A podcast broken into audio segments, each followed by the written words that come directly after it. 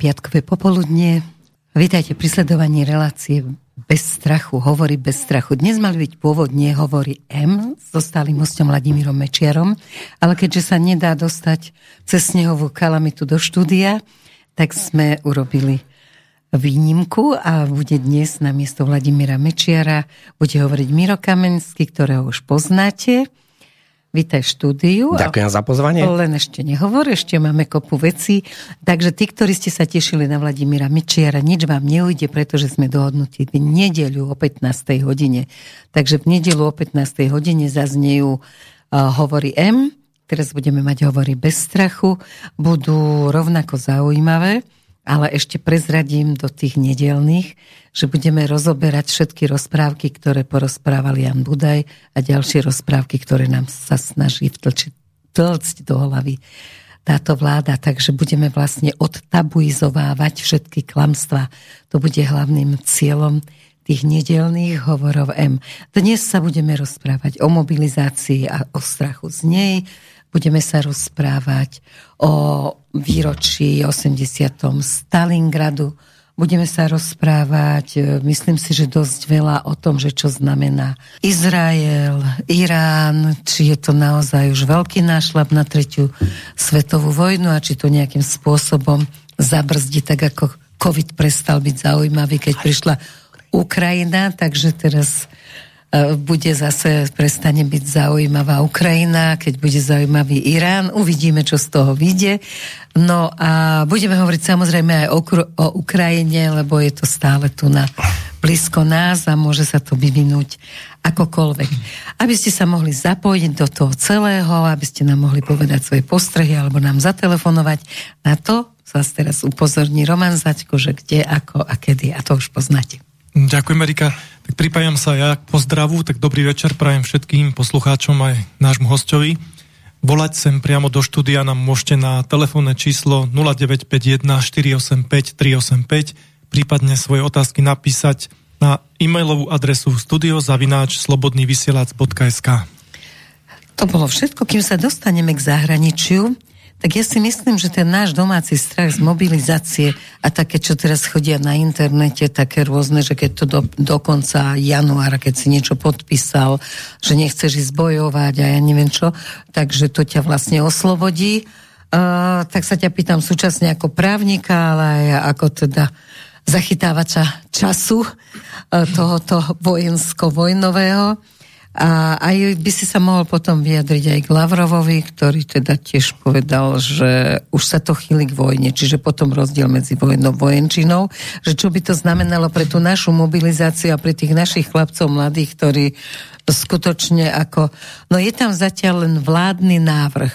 Tak. A vládny návrh hovorí o tom, že tam majú byť nejaké nové možnosti v zákone o vlastne o čom? O tom, že akým spôsobom bude ten branný zákon vyzerať, lebo to ešte nie je na úrovni zákona, ak to dobre vnímam. Dobre to tak vnímam. teraz poď na to. Automaticky, keďže 11. januára vláda v demisii Eduarda Hegera schválila teda novelu zákona. Ten zákon, keby ste niekto chcel pozrieť v počítači, alebo teda na internete, tak je to zákon číslo 570 lomeno 2005 ZZ, čiže zbierky zákonov o brannej povinnosti. No, samozrejme, že keďže je to len novela zákona, tak to není prijatý zákon v parlamente. Ale ten zákon už je uh, teda v čítaní v parlamente. Uh, samozrejme, v tejto chvíli máme dneska február, nevieme, ako dopadne teda konečná fáza, alebo teda, teda aký bude... Čo odsúhlasia v parlamente? To, to nevieme určite, lebo tam to bude ešte možno veľmi zaujímavé.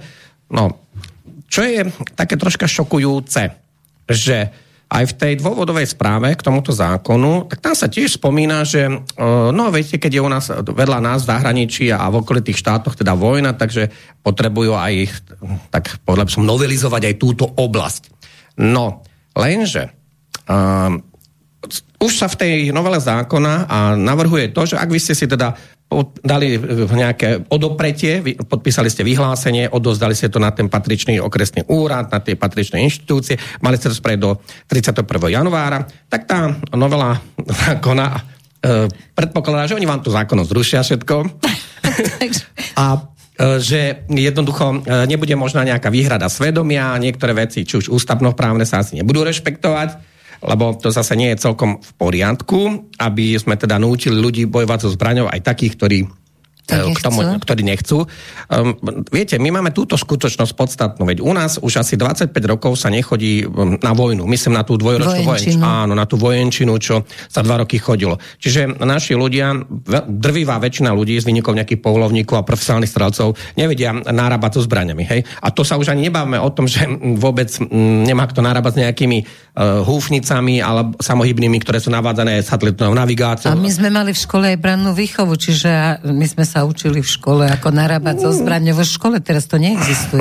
No, som si istý, že by si žiadnu zbraň nevedela nabiť. Asi Nie, by som ju ani nechcela. Lebo to, a, už, a už nie je nejaký samopal, alebo také niečo. A niečo z tých no. moderných, to už ako vonkoncom nie. No, a to už, aby si bol inžinier.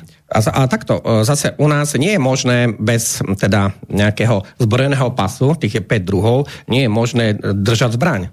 Že my nie sme v Amerike, tam si pôjdete, kúpite si v Amerike zbráň a potom už, aj, aj keď vznikne nejaká tragédia, tak o vás potom vidia v televízii, čo sa deje s tými zbraniami. Dobre, a myslíš si, že keď, keby išli teda na nejaké psychotesty, čo na to, aby si mohol mať v držaní zbraň, potrebuješ psychotesty? No. Keby neprešiel tými psychotestami, takže môže v tom zákone nakoniec môžu odsúhlasiť aj to, že je to jedno, či prešiel na vojenčinu je schopný. Uh, oni tam navrhujú, ako tam ten leitmotív celej tej novely no. o, brannom, o branej povinnosti, ono vlastne, že sa majú doplniť záloh, zálohy, ako mm, hlavne mladými rekrútmi bez nejakých predchádzajúcich vojenských skúseností. No, ale vysvetli zálohy. No. Zálohy sú tí starí mazaci, čo prešli vojenčinou a môžu byť hoci kedy povolaní? Nie, no zálo, e, to, takto, to sú, nazvem to, tie zálohy, ktoré ktoré boli na tej vojne, no. hej, ale, ale však tam uh, podľa mňa štvrtina krajín na tej vojne nebola. Však my ozaj nemáme tu vojenčinu už 25 rokov. No. Čiže tam sa narodilo kvantum ľudí, množstvo tých ľudí zomrelo, ktorí teda boli. A tie zálohy to sú um, mimo ten, kto teda bol niekedy na vojčine a ten, kto teraz není v aktívnej službe vojenskej, tak máme nejaké zálohy. A oni práve tieto zálohy chcú teda akože zvýšiť a hľadajú aj mladých ľudí, hľadajú aj špecialistov, aj odborníkov z civilného prostredia. Je tam zaujímavá tá motivácia, lebo oni to chcú aj finančne odmeniť. Spomína sa tam nejakých 600 eur, mm. prípadne nejaká kúpeľná rekreačná starostlivosť. Ej, ej. Čiže s medom sa na to ide Jasne. ľuďom. Takto, hovorí sa aj o uzatvorení dohody, lebo teda ak niekto z toho niečo ekonomicky bude mať, tak uh, oni idú na to aj na báze dobrovoľnosti. To je mm-hmm. iný faktor. Ja skôr si myslím, že našich poslucháčov zaujíma tá druhá ano. etapa. Tá nedobrovoľná. Áno, tá nedobrovoľná. Lebo potom mne tam vychádza veľmi veľa rôznych právnych problémov. No. Poprvé, e, my nie sme, v, teda, e, my sme v NATO, ale Ukrajina nie je v NATO. My v NATO, e, teda my to znamená tých 30 členských krajín NATO, nezabudneme na to, že kým bol Gorbačov, tak tých členských krajín na to bolo 16. No, potom ako urobil tie šialené rozhodnutia Gorbačov, tak zrazu je tých členských e, krajín 30. Na to sa rozšírilo 14 krajín v piatich vlnách. V piatich vlnách. No a to, na to si začneme takto hovoriť. No, mm, kedy bolo podpísaná zmluva o NATO?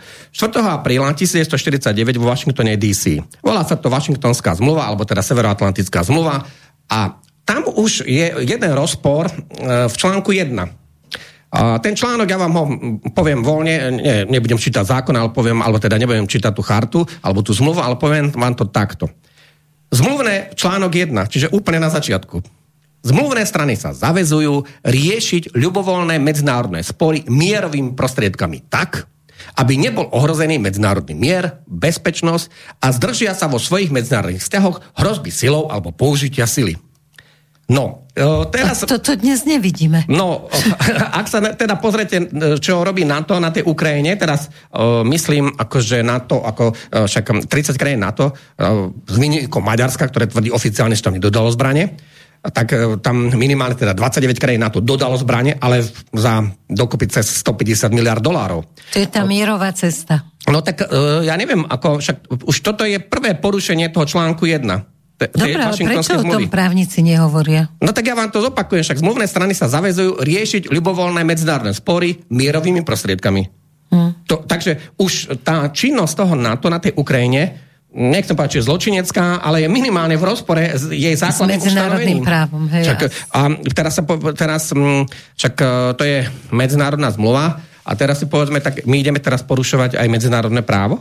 Ideme. No lebo ešte raz, Ukrajina nie je v NATO. A my čo chceme robiť akože na Ukrajine? My to sme teda to NATO. Ako my, teda Poliaci, Rumúni, Česi, Áno, členi Slovensk- NATO, áno, áno. No ale veď my tam vlastne nemáme čo ani hľadať. Lebo my sme e, podľa článku 1, tak NATO je mierová organizácia, čo už asi 30 rokov neplatí. No a NATO má vystupovať tak, aby bol nie len, ne, aby nebol ohrozený ten medzinárodný mier, ale má sa zdržať vo svojich medzinárodných vzťahoch hrozby silou alebo použitia sily. No, to znamená, že po, po slovensky povedané, NATO má rokovať a rokovať. Lebo mierové prostriedky znamená, že ideme rokovať o, ni- o nejakých Diplomácia, problémoch. Diplomáciou, hej. No, e, tu k žiadnym rokovaniam napríklad na tej vojne na Ukrajine prišlo a išlo sa na, tvrdo na, v rozpore s tým článkom 1, článok 1, na začiatku úplne, ne- môže niekto povedať, že na poslednom mieste. Že si to už Áno. nedočítal. Článok Áno. 1 si číta každý. Áno, čiže uh, my v rozpore s týmto článkom 1, my teda NATO, tieto medzinárodné spory vôbec neriešime mierovými prostriedkami, lebo ja pod mierovým riešením si predstavujem, že ideme rokovať a nie, že budeme na front zasielať zbranie. A takisto povedali aj Briti, aj Američania. Ukrajina už, um, takto ona už prehrala, tak tam je video, ktoré to rozoberám, má 100 tisíc videní a tam to vedia Američania, že neexistuje jediný scenár, že by Ukrajina z tohto vojenského konfliktu s Ruskou federáciou vyšla nejako nepoškodená, celistvá, s nejakou územnou suverenitou. Jednoducho Ukrajina bude v troskách, v krachu, bez peňazí, zničená, bez elektriky, uh, minus 30 miliónov ľudí, však je tam pod 20 miliónov ľudí teraz. Všetci akože ušli, takže nie celkom by som povedal, že bojujú za ten zelenského režim, lebo to je tiež veľký rozdiel. Lebo viete, boli také zaujímavé veci, že ušlo čem tiež použijem ten termín ušlo, aby niekto, aby som mal rovnakú váhu, či už pri Ukrajincoch alebo Rusoch, tak povedali, tak z Ruskej federácie, keď Putin vyhlásil tú HVO, teda špe, špeciálnu vojenskú operáciu, tak ušlo 200 tisíc, 300 tisíc, niektorí 400 tisíc ľudí. No, e, to nie je ani pol percenta z tých 150 miliónov, čo má Rusko. U Ukrajine pri vzniku, ktorá mala v roku 91 52 miliónov, tak teraz je pod 20 miliónov. Keď si to dáte do nejakej kalkulačky, tak je to koľko? Ušlo stade 60% ľudí od jej vzniku. Takže to je krásny rozprávkový Obrovské príklad. číslo. Áno, to obrovské číslo. Uh, to je, sa môžeme porovnať s nejakými africkými krajinami alebo s nejakými takými, povedal by som, najhoršími výsledkami. Pretože Len potom sa tie okolité krajiny snažia brániť. Napríklad Polsko tiež sa už bráni pred ukrajinizáciou. Takisto ako ďalšie sa začínajú brániť, je veľa tých Ukrajincov, že naozaj to mení charakter proste toho všetkého. To Ale no, takto, mm, niečo z toho, čo hovoríš, má racio, ale mm, Poliaci radšej popolštia Ukrajincov ako Černochov alebo Arabov. No to hej, ale okrem toho ešte radšej si vezmu kus územia Ukrajiny. To bude ešte Lebo už dlhá začali cesta. také pekné zákony veď prijímať. Práve preto, že možno aj tá, mm, táto, ten náš, tá naša novela a potom budúci, tá novela toho zákona To číslo mobilizačné, 580, hej. áno, o brannej povinnosti, a ktorý teda bude riešiť aj tú nedobrovoľnú mobilizáciu, kde, o, teda ak vám vysáčkujú z toho, že môžete si vypísať, čo ste chceli v januári, novela je nová, zákon platí do budúcnosti, lebo retroaktivita Jasne, práve není prípustná. Takže zákon platí do budúcnosti, čo ste si podpísali predtým, nemá nejaký právny význam. A jednoducho my ideme zvyšovať naše zálohy, my ideme viacej ľudí cvičiť. E, No ale tam je ešte aj takáto zaujímavá vec. No, vláda v demisii nám teda ide zariadiť nejakú vojnu, pretože uh, povedzme si to takto. No dobré, ale vláda v demisii má právo zo zákona, pokiaľ s tým prezidentka súhlasí, tak môžu takýto zákon pokojne prijať, keď prejde parlamentom. No, ja, ja by som ešte, ešte, aby som nezabudol jednu vec, spomenul. Pamätáte sa, že drvivá väčšina tých ľudí, ktorí majú čo vyše 55, 65 uh-huh. rokov a tak ďalej, tak tí všetci prisahali komu? Československej republike, mali, Jasne, mali sme tam nejak, socialistické. socialistické v tom čase, mali sme tam nejakú, nejakú Československú ľudovú armádu, však e, Československo zaniklo 31.12.1992 od 1. januára Dobre, 93. ale oni by potom nemuseli z tej zálohy, ako sa nechať naverbovať. No to je zaujímavé. Vy ste prisahali, že vlastne budete poprvé slúžiť inému štátu. Áno, to bolo Československo. Áno, a to Československo uh, ešte do 31.12.92 existovalo. Áno. Hej? A to máme OK, 30 rokov, ale je tam ešte veľa ľudí, ktorí akože prisahali inému štátu, lebo Československo evidentne právne bol iný štát. Tak to, to sú Dobre, dva... a ty ako právnik by si zastupoval takého človeka s tým, že vyhráme ten sport, ktorý by povedal, že ja som prisahal Československej armáde, mňa vôbec nezaujíma.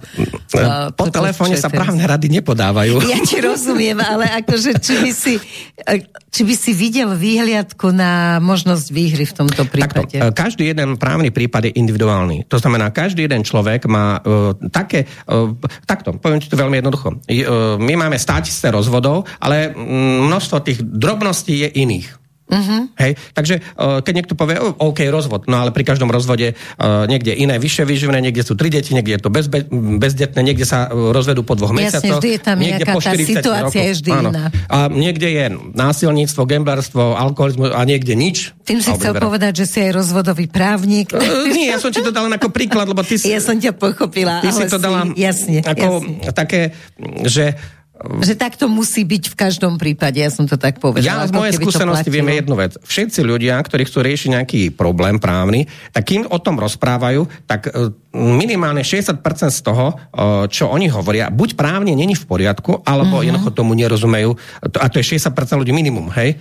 A potom, keď sa dostaneme na dokumenty, tak zistíme, že je tu niekde inde. Takže práve preto e, určite žiadne poskytovanie cez telefón. Jasne. To by bolo také Nie, ja som len chcela vedieť, že či sa môžu tí ľudia aspoň tešiť, tí, čo prisahali tej Československej, Československej socialistickej republike, takže či tí sa aspoň môžu tešiť z toho, že nikto ich nebude môcť už naverbovať, keď nebudú chcieť. No, takto. Oni Vieš, títo ľudia, ktorých my spomíname, tak tí by už mali mať vyššie 50 rokov. Uh-huh. Alebo najmä tom 50, ak, ak vtedy mali 18 Jasne. rokov, 30 rokov je už Slovensko. 50 mať, najmenej. Najmä tomu 48 rokov, alebo 50 by mali, hej. No a tam je v tej novele toho zákona, a vlastne teraz je to v tom čítaní v parlamente, tak tam oni hlavne chcú rekrutovať tých mladých ľudí. Čiže to je dosť také nebezpečné, lebo ja zase sa takto pýtam, a to je čo za blázna, čo by išiel bojovať za niekde na Ukrajinu?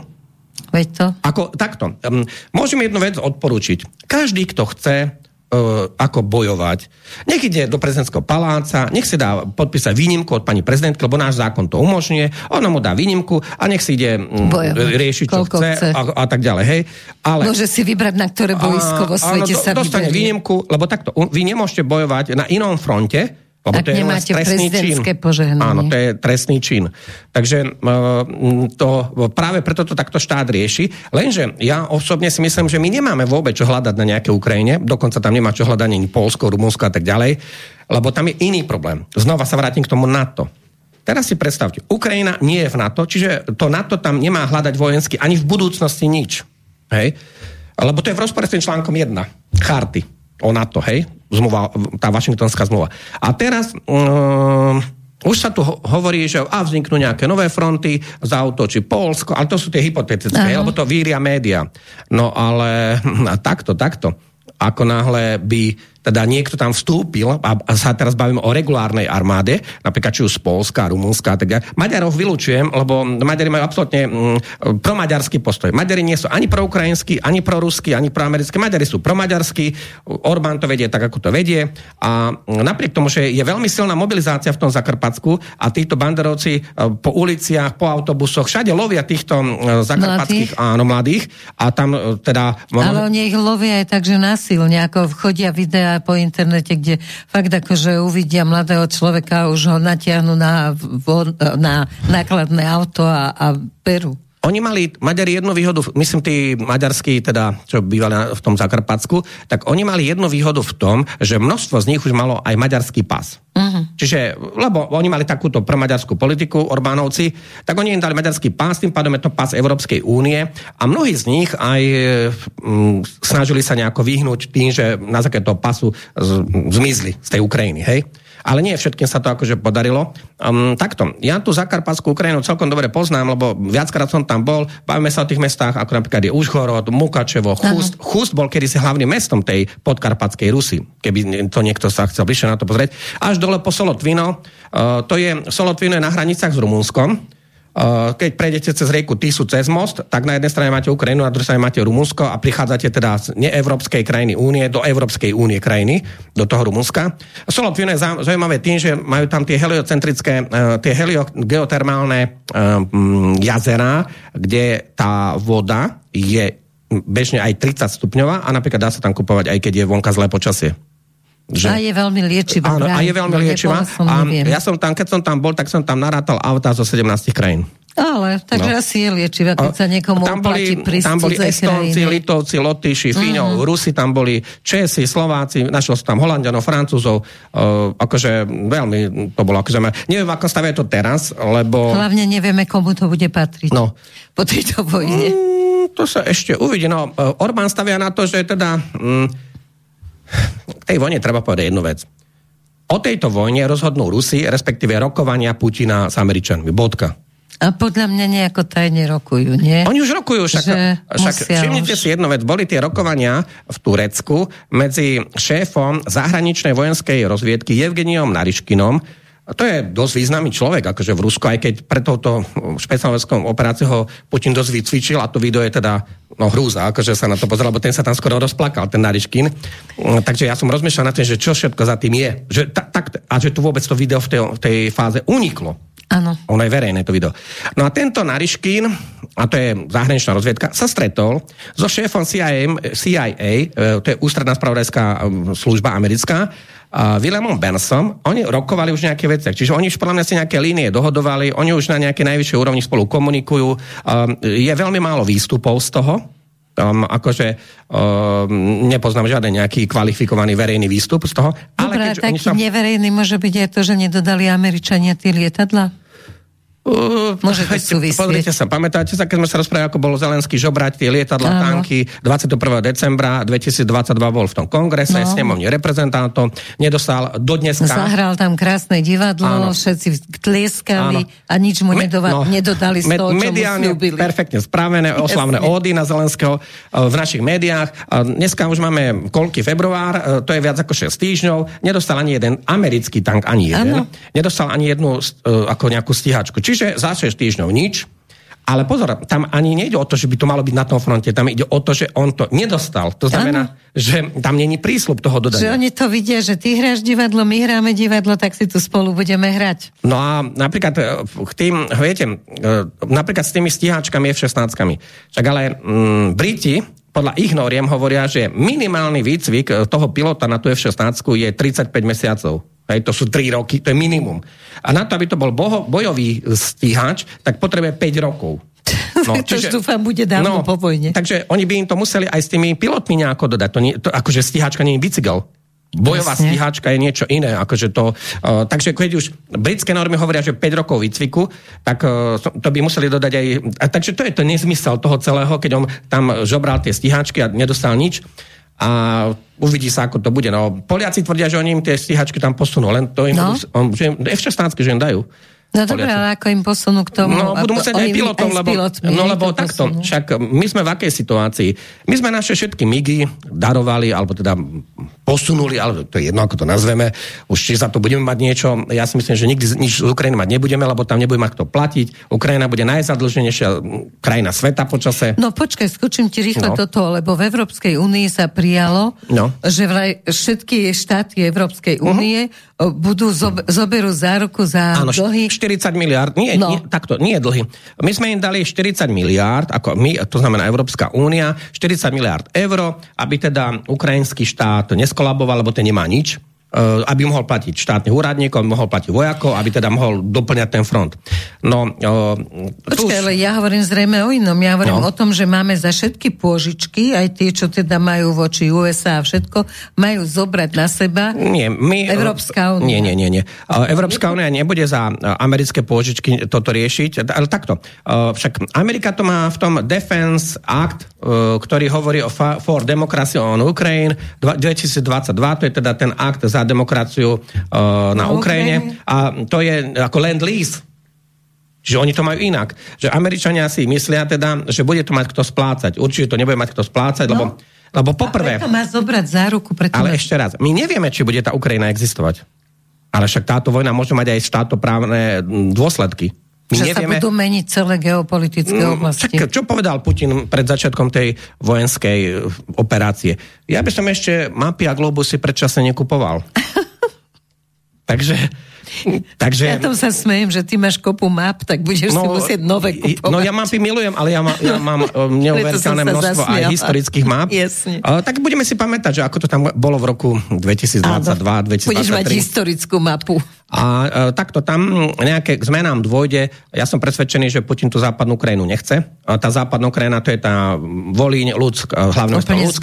A nechce, nechce uh, tam ten Ľvov, nechce rovno Ternopil, Chmelnický. Týchto z oblasti nechce. To je tá najbandarovskejšia časť. A plus, mm, on nikdy, aj napríklad aj tú zakarpatskú krajinu, ktorú, teda, ktorú majú Maďari, tak on ju nepovažoval za ukrajinskú časť. No, za Rusku. On chcel. Hej? Áno, ktorú by on, on sa vyjadril, čo by chcel. Alebo, e, aby sme si ešte jednu vec vysvetlili. Ja počúvam, čo hovorí aj americký prezident, aj ruský prezident, aj francúzsky, aj akýkoľvek iný, ale to, že ja niečo poviem, to neznamená, že ja niečo podporujem. Nie. Ja si z toho spravím svoje, čerpám hlavne z amerických, britských zdrojov. Dávaš informácie, áno. proste si na to, aby si podal čo najviac áno. informácií. Ak spravím nejakú analýzu, to neznamená, že s niečím súhlasíme, nesúhlasíme.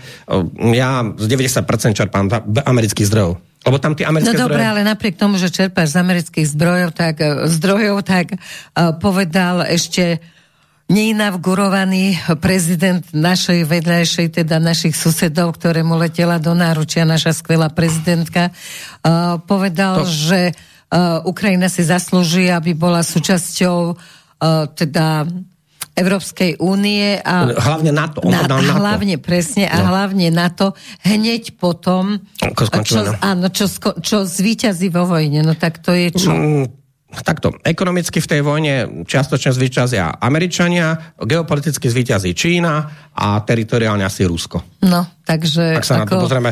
Je takto. to dosť no a, čudné, čo hovoril. Takto, mm, mňa šokovalo, viete čo? Tak náš generál, ktorý mediálne známy, ja nemenujem nikoho, ale vieme, o kom sa bavíme. Hovoríš sa... Macko, ja menujem, aby ľudia vedeli, Ja nemenujem, čak to si povedala ty. Dobre, a, no, tak, tak ja tento náš generál 11 mesiacov nás lagoval, ohlupoval ukrajinské víťazstva, víťazstva, víťazstva. A teraz pred niekoľkými dňami mal obrovský titulok v tých našich mienkotvorných médiách, tých hodnot, hodnotových, akože, hej. Áno, hodnotových. A tam mal obrovský titulok. V roku 2023 je nepravdepodobné, že by Ukrajina zvíťazila. Ale...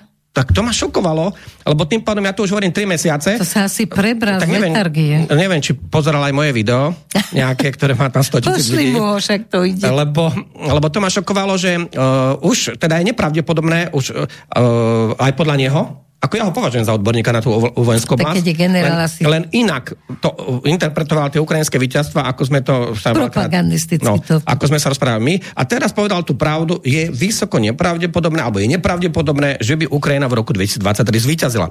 Ona ani teraz nemôže zvíťaziť, lebo ona prehráva a prehrá túto vojnu. Však sa ťa no. ani nejdem teda pýtať, je... že či je taká možnosť, že by mohla zvyťaziť, lebo no, zdravý Áno, ja hovorí, dostávam že... aj takéto otázky. Áno, dostávam takéto otázky. A tam je veľmi zaujímavá odpoveď, lebo takto Ukrajina by túto vojnu mohla vyhrať e, vtedy, keby Napríklad Američania im tam dali zo 10 tisíc tankov, zo 2 tisíc lietadiel, zo 2 tisíc húfnic, zo mm, všetkého možno, zo 5 tisíc e, tých bojových vozidel pechoty. No toto sú také čísla, ktoré sa ale nikde na celom svete voľne nenachádzajú. Nedajú, nie no, toto sú čísla, ktoré by sa vyrábali možno desiatky rokov a poprvé vy na to potrebujete mať lacné suroviny a akože aj peniaze. Ako Američania si vedia natlačiť peniaze, oni na to idú teraz akože dobre, lebo povedzte si, uh, oni preto chcú ta, čo najdlhšie držať tento konvenčný konflikt.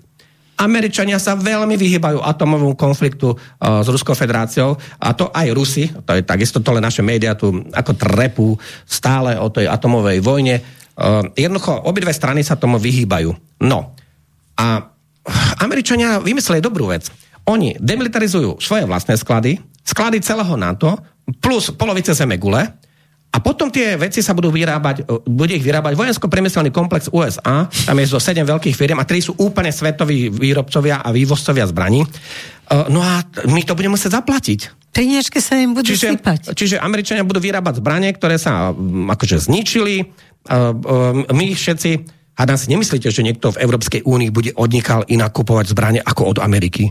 To asi nie. To by nešlo, ani To- tá nafta sa nedá hodiť na kialoš No, tak ako... takže to by akože mm, nebolo v poriadku. Takže oni toto majú veľmi dobre premyslené s tou... Dobre, ale povedz mi z toho právneho hľadiska, ako keď sa veľmi nahnevali, a myslím, že Lavrov aj, aj Peskov o tom hovorili, že e, tým, že my tá, sme sa zaviazali, že budeme opravovať tie rôzne poškodené zbranie, tanky, Bože, všetko. my sme mali tak oni hráči. vtedy povedali, no sme mali hráči, ale otvorene povedali, že od toho okamihu No. sme sa naozaj stali ako ich nepriateľom a že sme vstúpili podľa Rusov, sme už vstúpili do vojny práve preto, že sme sa rozhodli toto Ale ja by robiť. som to rozdelil na tú pravú mieru. No. Ono je to takto.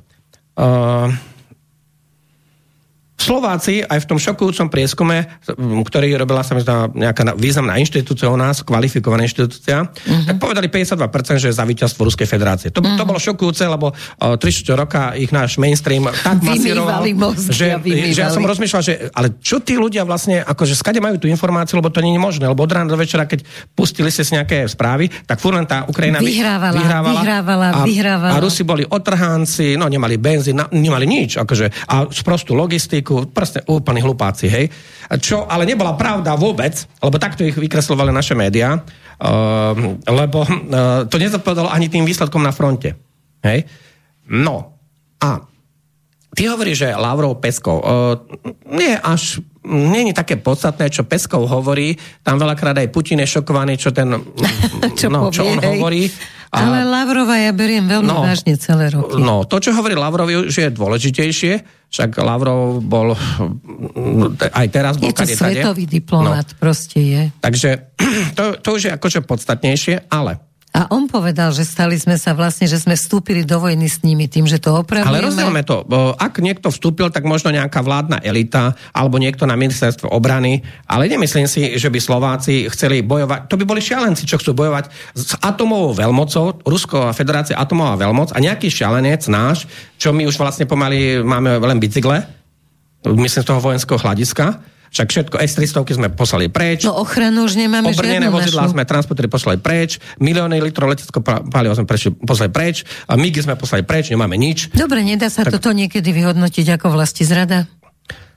Oh, to, Do budúcnosti, to, myslím. To, to, to nie je na telefonický, no, na, tak by som povedal, nejaké rozhlasové vysielanie. dobre. Um, tam by sa to muselo mm, pozrieť, že vlastne aj na základe akých dokumentov sa to všetko posúvalo, kto o tom hlasoval, nehlasoval, Mhm. uh-huh. porušili sa nejaké zákony, neporušil sa nejaké zákony. Um, ja nerad Bolo by to predbie- ťažké, hej? Ale zložité. nie, ja, to nie, ja by som povedal inak. Netreba predbiehať to, čo ešte možno príde. Aha, dobre, tak To je iné.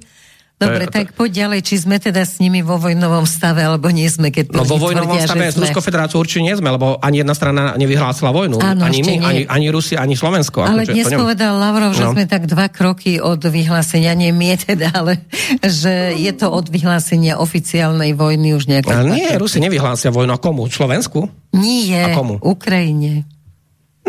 Uvidí sa, či vyhlásia. Len takto. Um, Rusi momentálne nemajú na tej frontovej línii a o, hlavne okolo nej dostatok ľudí na nejaké obrovské masívne útoky, lebo mm. o, ak sa pamätáte, tak už od začiatku decembra stále médiá rozprávajú o obrovské masívne útoky, buď Ukrajina alebo Rusko. No ale čo nám hovoria satelitné zábery? A znova, to sú americké a britské zdroje, takže žiadna moskovská propaganda alebo nejaká kremlovská, nedaj Bože.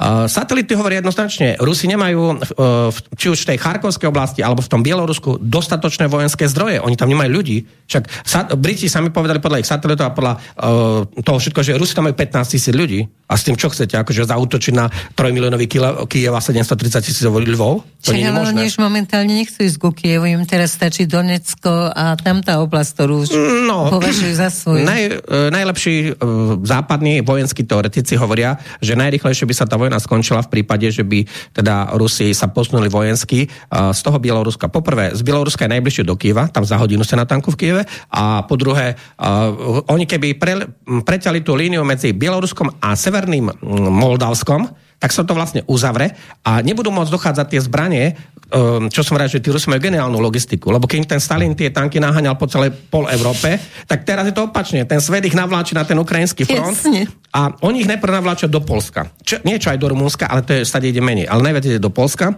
a z toho mesta Žežov, tam sú aj obrovské opravárenské závody, tak z toho sa to potom posúva. Ale to je 1100 kilometrov do Donecka. To je ďaleko. 1100 1100 kilometrov. To je nie, to no, to je, to je nie kúsok. Čiže, no a teraz nastala uh, úžasná vec, ako im tí Rusi tú uh, logistiku znefunkčnili, pretože vy, ak ste, kým neboli tie bombardovania, tie ruské, uh, na tú infraštruktúru, to je surovikonové, uh, kde dróny bombardovali uh, všetko možné, hej? ale my sa teraz sústreme na tie um, železnice. Tak predtým im chodil na front 20 vlakov denne teraz sú schopní dopraviť jeden vlak, lebo poprvé nemajú tie, tie lokomotívy elektrické, po druhé majú rozbombardované mnohé stanice, potom majú rôzne výhybky rozbombardované. Uh, to, tá infraštruktúra železničná nie je v dobrom stave, ale nie len to, že príde jeden ten vlak na, tú, na ten front, ale ešte je problém aj v tom, že oni horko ťažko jeden vlak odpravia nazad, pretože oni musia tam uh, ten vlak aj nazad dostať. A ďalej, napríklad um, to hovoria Poliaci a Ukrajinci, čiže zase iný zdroj, ak predtým za niekoľko týždňov boli schopní dopraviť tie napríklad húfnice alebo obrne vozidlá z Polska týmito vlakmi, tak teraz, keď sa im pokazí húfnica, e, alebo ani nemusí byť pokazaná, vysvetlím neskôr, ale teraz poviem, čo sa stane. Tak kým ju oni z toho Donetského frontu prepravia do toho Polska a nazad, tak to trvá 3-4 mesiace. Mm-hmm. To absolútne znefunkčňuje uh, a spomaluje tú logistiku ukrajinsku. Hej? Takže uh, všetci, čo hovoria, že ten front je statický, Rusi za 5 mesiacov nič nespravili, oni to majú celkom dobre vymyslené. Musia to prepravovať Ukrajinci, musí to vláčiť Západ, musí Západ tam dať uh, zdroje, Západ tam musí dať naftu a všetko možné a oni si tam sú zakopaní na tom fronte a, a pozor, celý svet to tam navláču na ten front a potom to tam masakruje ruské delostrelectvo, ťažké delostrelectvo, masakrujú to tam drony, letectvo a raketové vojska. A časť predajú. No to, samozrejme, však hovorí sa, že, uh, že niekedy len 30-40% príde na ten front. No, veď to... Lebo s tým súvisí podľa môjho názoru teraz, čo si povedala, aj tá havaria toho vrtulníka v tom, v tom Kieve. Ale ešte tam... Dobre, pomená tú havariu toho vrtulníka, no. lebo to je zaujímavé. Takže, prednedávno sa vlastne zrútil nad Kievom vrtulník ministerstva vnútra Ukrajiny. A v, čo Kde je... zomrel významný... A čo je v rozpore s predpismi, určite, tak v tom vrtulníku bol minister vnútra Ukrajiny Denis Monastyrský, potom tam bol jeho štátny zástupca a bol tam ešte aj uh, ako druhý, uh, ako uh, štátny tajomník ministerstva vnútra a potom tam bol ešte jeho zástupca ďalší. Čiže traja naj, najsilnejší ľudia z ministerstva vnútra Ukrajiny boli v tom vrtulníku ten vrtulník podľa uh, takto, tým, že to um, vyšetrujú Ukrajinci, je o tom bohovsky málo rôznych dôkazov, lebo ak sa pamätáš, raz sa ma pýtala, že čo kto, ako, a ja hovorím, no tak ten, kto mári vyšetrovanie, ten je páchateľ. Áno. No. A tu vám hneď príde k tomu, čo sa vlastne stalo. Pretože jedna z takých vážnych hypotéz alebo obvinení je, že sú za tým chlapci nielen zo spravodajských služieb Ukrajiny a z ministerstva obrany, ale aj z prezidentskej kancelárie, e, ktorú, ako Zelenského, ktorú, ktorej šéfuje ten Andrej Jermak. Tak toto je silná káva. No, oni sú za tým... Toto sa pracuje normálne s touto informáciou. A to sú verejne známe informácie. Uh, Tajné služby. No, takto. Čo sa tam totiž stalo? No, lebo ty si spomínala, že iba 30-40% príde na front a teda áno, sa to... rozpredaj. Áno, roz, rozpredá, no. Lenže uh, najväčší balík uh, z toho dokázala uh, speňažiť pre seba, tá prezidentská kancelária, tej šéfuje Andrej Jermak. On je druhý človek v štáte, ešte pozor. Uh, to nie, uh, my máme slabého prezidenta podľa ústavy. Oni majú silného prezidenta, lebo čo je Rusko, Ukrajina, Francúzsko, USA, oni majú prezidenta, ktorý má výkonnú moc, uh-huh. exekutíva. Hej? Uh, my máme inak to spravené. U nás je parlamentná. Áno, my máme parlamentná demokracia, oni majú v podstate uh, uh, prezidentskú republiku. Systém. Áno. No, takže ten Andrej Jermak oni najviac mohli obchodovať s, s tou vojenskou pomocou a plus ešte ministerstvo obrany Ukrajiny. Čo Takže sa... tam mali konkurenciu navzájom. No čo? pozor, ale m, najmenej z toho mali chlapci z ministerstva vnútra a im padol ten vrtulník, a tam boli, nech sa páči, zavraždení, no ale ako, viete... No proste zomreli, tak no, to nazvime. Áno, zomreli No, sú svetkovia, ktorí tvrdia, že to lietadlo, teda... Akože, teda to, pardon, ten vrtulník bol zasiahnutý nejakou riadenou strelou. Hm, viete, Uh, Američania Briti im tam dodali 12 tisíc, 13 tisíc Stingerov. Uh, Stingery to sú riadená protizdušná strela, ktorá dokáže dať dole napríklad vrtulník. Hej? A uh, tieto, in, uh, ako Ukrajinci ich minuli tak všetko tie stingery, že um, ten šéf americkej tej firmy, ktorá to vyrába, povedal, že no ale sorry, ako to, čo si vy tam minuli, tak my budeme vyrábať 8 rokov. Ako, to sú oficiálne prehlásenia. Ten človek sa volá Greg Hayes a tá firma sa volá Rayton. Takže to sú Američania. Zase americký zdroj. Takže, no perfektne, takže nemusela to byť taká nevinná náhoda. No, no a takto. No, čiže chlapci z ministerstva vnútra, uh, oni zbierali informácie na tých druhých z ministerstva obrany a z tej prezidentskej kancelárie. A údajne, že ich teda nejako začali hovoriť, no ale budete sa musieť s nami rozdeliť, čak tam sú tie miliardy, my z toho nemáme nič. Údajne, že bola vyplatená nejaká prvá tranža, ale uh, potom nastala taká situácia, že ich teda pozvali na nejaký kúpeľný pobyt, lebo e, v médiách bolo, že leteli niekde na front a takéto nejaké veci a tak. No a potom, keď sa to prebralo, tak sú tam um, dokonca aj ukrajinské videá, čiže žiadne proruské, ukrajinské videá hovoria, že oni liete, leteli za nejakými peknými slečnami. A že na bolo, pobyt. Áno, za nejakými peknými slečnami a že boli tam nejaké bazénové veci, zaplatené sávny a takéto no, no, pekné veci. Aj počas vojny no. láska chutí. Takže uh, také, že, uh, boli fotky tých lístkov a toho všetko, že čo všetko tam má byť, kto tam akože má z toho zúčastniť. Oni nastúpili do toho vrtulníka a vrtulník sa zrúčil dokonca nad materskou škôlkou, však tam bolo viac ako 10 mŕtvych. Okrem tých... Uh, Ktorí zomreli vo vrtulníku. 10 mŕtvych bolo na zemi. Myslím, uh-huh. tí, čo neboli vo vrtulníku, hej. Takže, no a všimnite si, že nemáte nejaké, nejaké výsledky z toho uh, vyšetrovania. Oni stále rozprávajú, že buď technická chyba, alebo pilot, že bol na vine, hej. No, technická chyba podľa toho, čo hovoria tí očití svetkovia, tak nastala až potom, ako ju ten vrtulník zasiahla nejaké riadená strela. No, tak potom už. Takže asi potom nastala nejaká technická chyba, ale predtým nie. No, takže tam je ten problém, že táto, takto vlastne skončil ten, kto chcel teda niečo z toho balíka a mm, potom nastalo čo? Aby Zelenský si vylepšil obraz, tak on tam, neviem, 5 gubernátorov tých oblastí odvolal, potom mm, vymenil ľudí na ministerstve vnútra, obrany, proste obrovský boj s korupciou. Škatule, škatule, hej, bejte sa. Obrovský boj s korupciou, ale to najpodstatnejšie, tak povedme si takto. Úmrtie, pekne som to povedal, úmrtie ministra vnútra Ukrajiny, ale to je vážna vec. To je? To není len tak, akože hej. Však, uh, ak si zoberieme, tak zase úmrtie teda to už bol zabitie, lebo to bol atentát. Stepana, keď Stepan Bandera v roku 1934 zabil ministra vnútra Polska, Bronislava Pierackého, a Bandera má v tých 25 rokov, tak to už teda doštvalo tých Poliakov a šupli ho do tej basy. To, to bola tiež obrovská udalosť. No, no. Takže viete, ako minister vnútra, ja som absolútne proti nejakému násiliu, absolútne som proti nejakým takýmto skutočnostiam. O, zamýšľať sa nad tým môže. No počkaj, zamysli sa nad niečím, teraz sa úplne nedôstojne opýtam, lebo je mi to také smiešne. Uh, taký balónik si teraz lieta a lieta. Prosím ťa. To je také krásne. Áno, to. to je také krásne. Tak nad Spojenými štátmi americkými uh, v tejto chvíli dneska lieta uh, nad štátom Montana, to je ten severnejší štát, on hraničí s Kanadou, tak tam lieta čínsky, čínsky špionážny balón, ktorý ho veľko sa odhaduje asi troch autobusov. Čiže to není nejaká loptička. Hej? Tak, um, nie je to ten balón nádeje, čo si áno, vypúšťame áno, nie, na narodeniny. To je veľkosť troch autobusov, je to značne veľké teda zariadenie, ten balón uh, je bielej farby, um, naše médiá to krásne popisujú a ja som teraz rozmýšľal nad jednou vecou. No keby tam ten balón bol iránsky alebo nejaké hej, krajiny z Afriky, určite už je dole zostrelený. Ale keďže je čínsky, tak zrazu už tí chlapci nie sú takí odvážni, lebo po, vysvetlili to tak, že, no, že ten balón je taký veľký, že v prípade, že by ho teda dali dole, my, takto nie je problém ho zostreliť, to som presvedčený o tom, uh-huh. že mhm. nie. To, akože Američania majú také rakety, ktoré by to vedeli dať dole, ale e, tam ide o to, že oni to neurobili. Oni to neurobili. No ako to vnímaš? No, tak je to istý prejav slabosti. E, tam je to rešpekt voči tej Číne, lebo keby to bol iránsky balón, tak už je dole.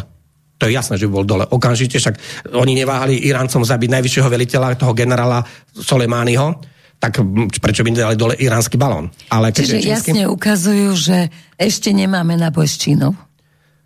No, to je nie väčšie sprostosti, ako začať boj, bojovať s no, Čínou. No, ale a takisto, ich záujem taký je no, ale, ale pozor, veď ale uh, kým na Ukrajine sa doteraz bojuje konvenčnými zbraniami, tak Ruská federácia a Čína, to sú atomové veľmoci. A kto chce ísť do... Len blázni, ako nezodpovední politici, ak nás ženú do vojenského konfliktu s Ruskou federáciou, tak jednoducho sú to nezodpovední šialenci. A Treba toto, ich vyhodiť z okna. A toto by už malo byť nejako uh, riešené, lebo uh, takto, nás uh, Ruská federácia nenapadla, ona si rieši svoje historické územia, to, že my nechceme rešpektovať veľmoc, to, že nás tu, uh, alebo Rusko je veľmoc, to, že nás tu tie médiá oblbujú, lebo viete, tak stále počúvam, že ruská hrozba. Tak si to povedzme, ako to vlastne je. Takže,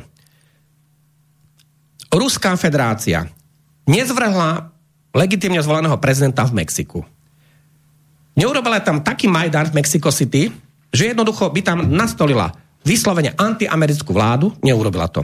Neurobila z Mexika antirusko, nezačala budovať vojenské a námorné základe v Mexiku, a na hraniciach nenainštalovala systémy zbraňové, ktoré by ohrozili USA.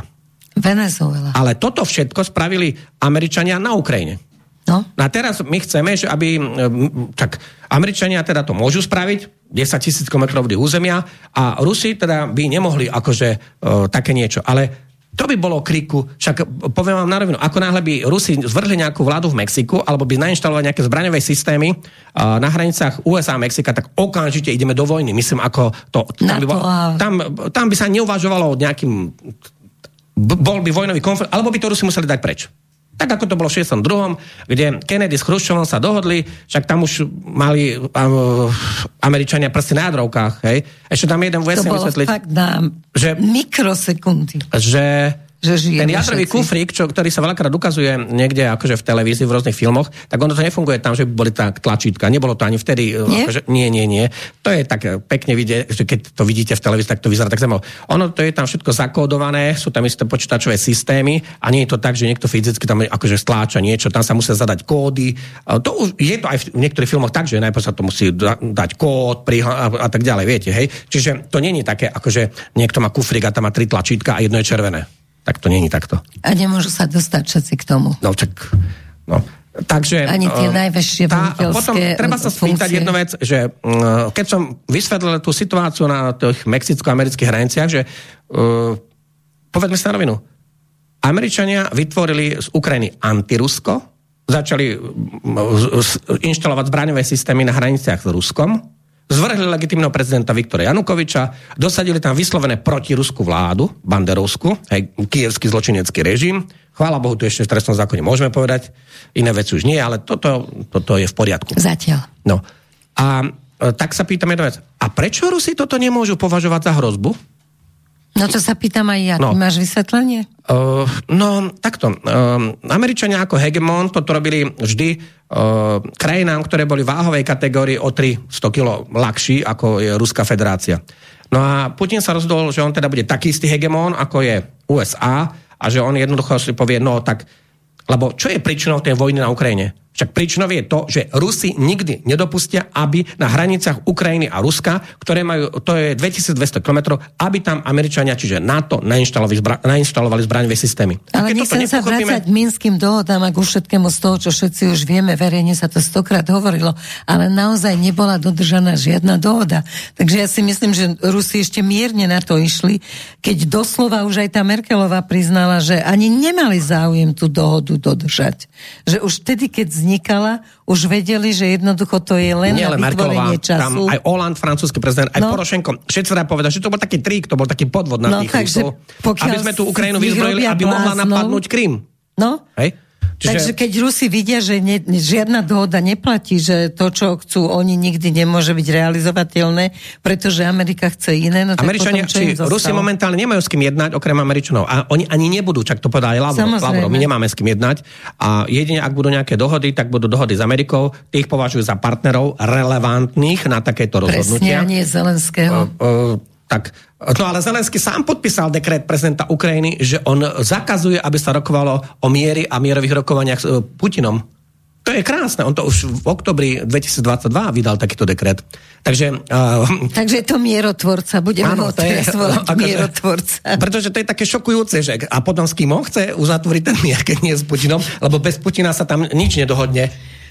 Tak ako bez Američanov sa niektoré veci nedohodnú, tak v Rusku Ale sa tak bez ako si zrejme Zelenský myslí, že naozaj môže vyhrať vojnu nad Ruskom, akože to tiež je... Nie, Zelenský, nie, nie, to- celé je to zle postavené, pretože Zelenský je neslovan a není pravoslávneho význania. Vieme, že on není ani Slovan, Áno. ani pravoslávne vyznania a on nemal problém obetovať tento kresťanský pravoslávny národ, bratský národ aj nám, ukrajinský národ, um, akože nemal problém ho obetovať. Ja by som skôr povedal uh, ľud, To, to je lepšie, lebo tam s tým ukrajinským národom je troška problém, lebo tí, čo žijú v Lvove a v Donecku a tí, čo žijú zase čo v Sumach a ja viem, v Kieve a v Odese, to nie je celkom... Úplne hej. Tak ako keby v tej najlepšej kvalite povieme, že švajčarský národ. Mhm. Mm-hmm. Ale tí, čo žijú v Ženeve a tí, čo žijú v Curíku, alebo je, tak však tá západná časť Švajčarska je frankofónna, ten juh tam sú retormánci 11%, zvyšok je, dajme tomu, nemecký, či 67%, tak tam máte tiež problém. To, mm, skôr ten maďarský národ alebo polský národ, to je také homogénne. Mm-hmm. Ale tam e, tá Ukrajina je multikultúrna. A to bol práve ten problém e, aj tej vojny na Ukrajine. Ukrajina, keďže je multikultúrna, ale v ústave stále majú ten unitarizmus, že je unitárna, jednotná, čo hlúposť. Lebo um, homogénna Ukrajina môže byť niekde okolo Kieva, 100 kilometrov, a potom to ďalej už nemôže byť homogénne, lebo uh, aj historicky, ako sa tie územia pripájali, však um, viete, prečo Ukrajinci vlastne nechcú mať nejaké pôvodné svoje hranice, no lebo tie úplne pôvodné hranice tie by možno mali 5-6% z tohto územia. Z tohto územia. Ukrajina má 600 tisíc km štvorcových, hej, druhý najväčší štát v Európe po Ruskej federácii teritoriálne.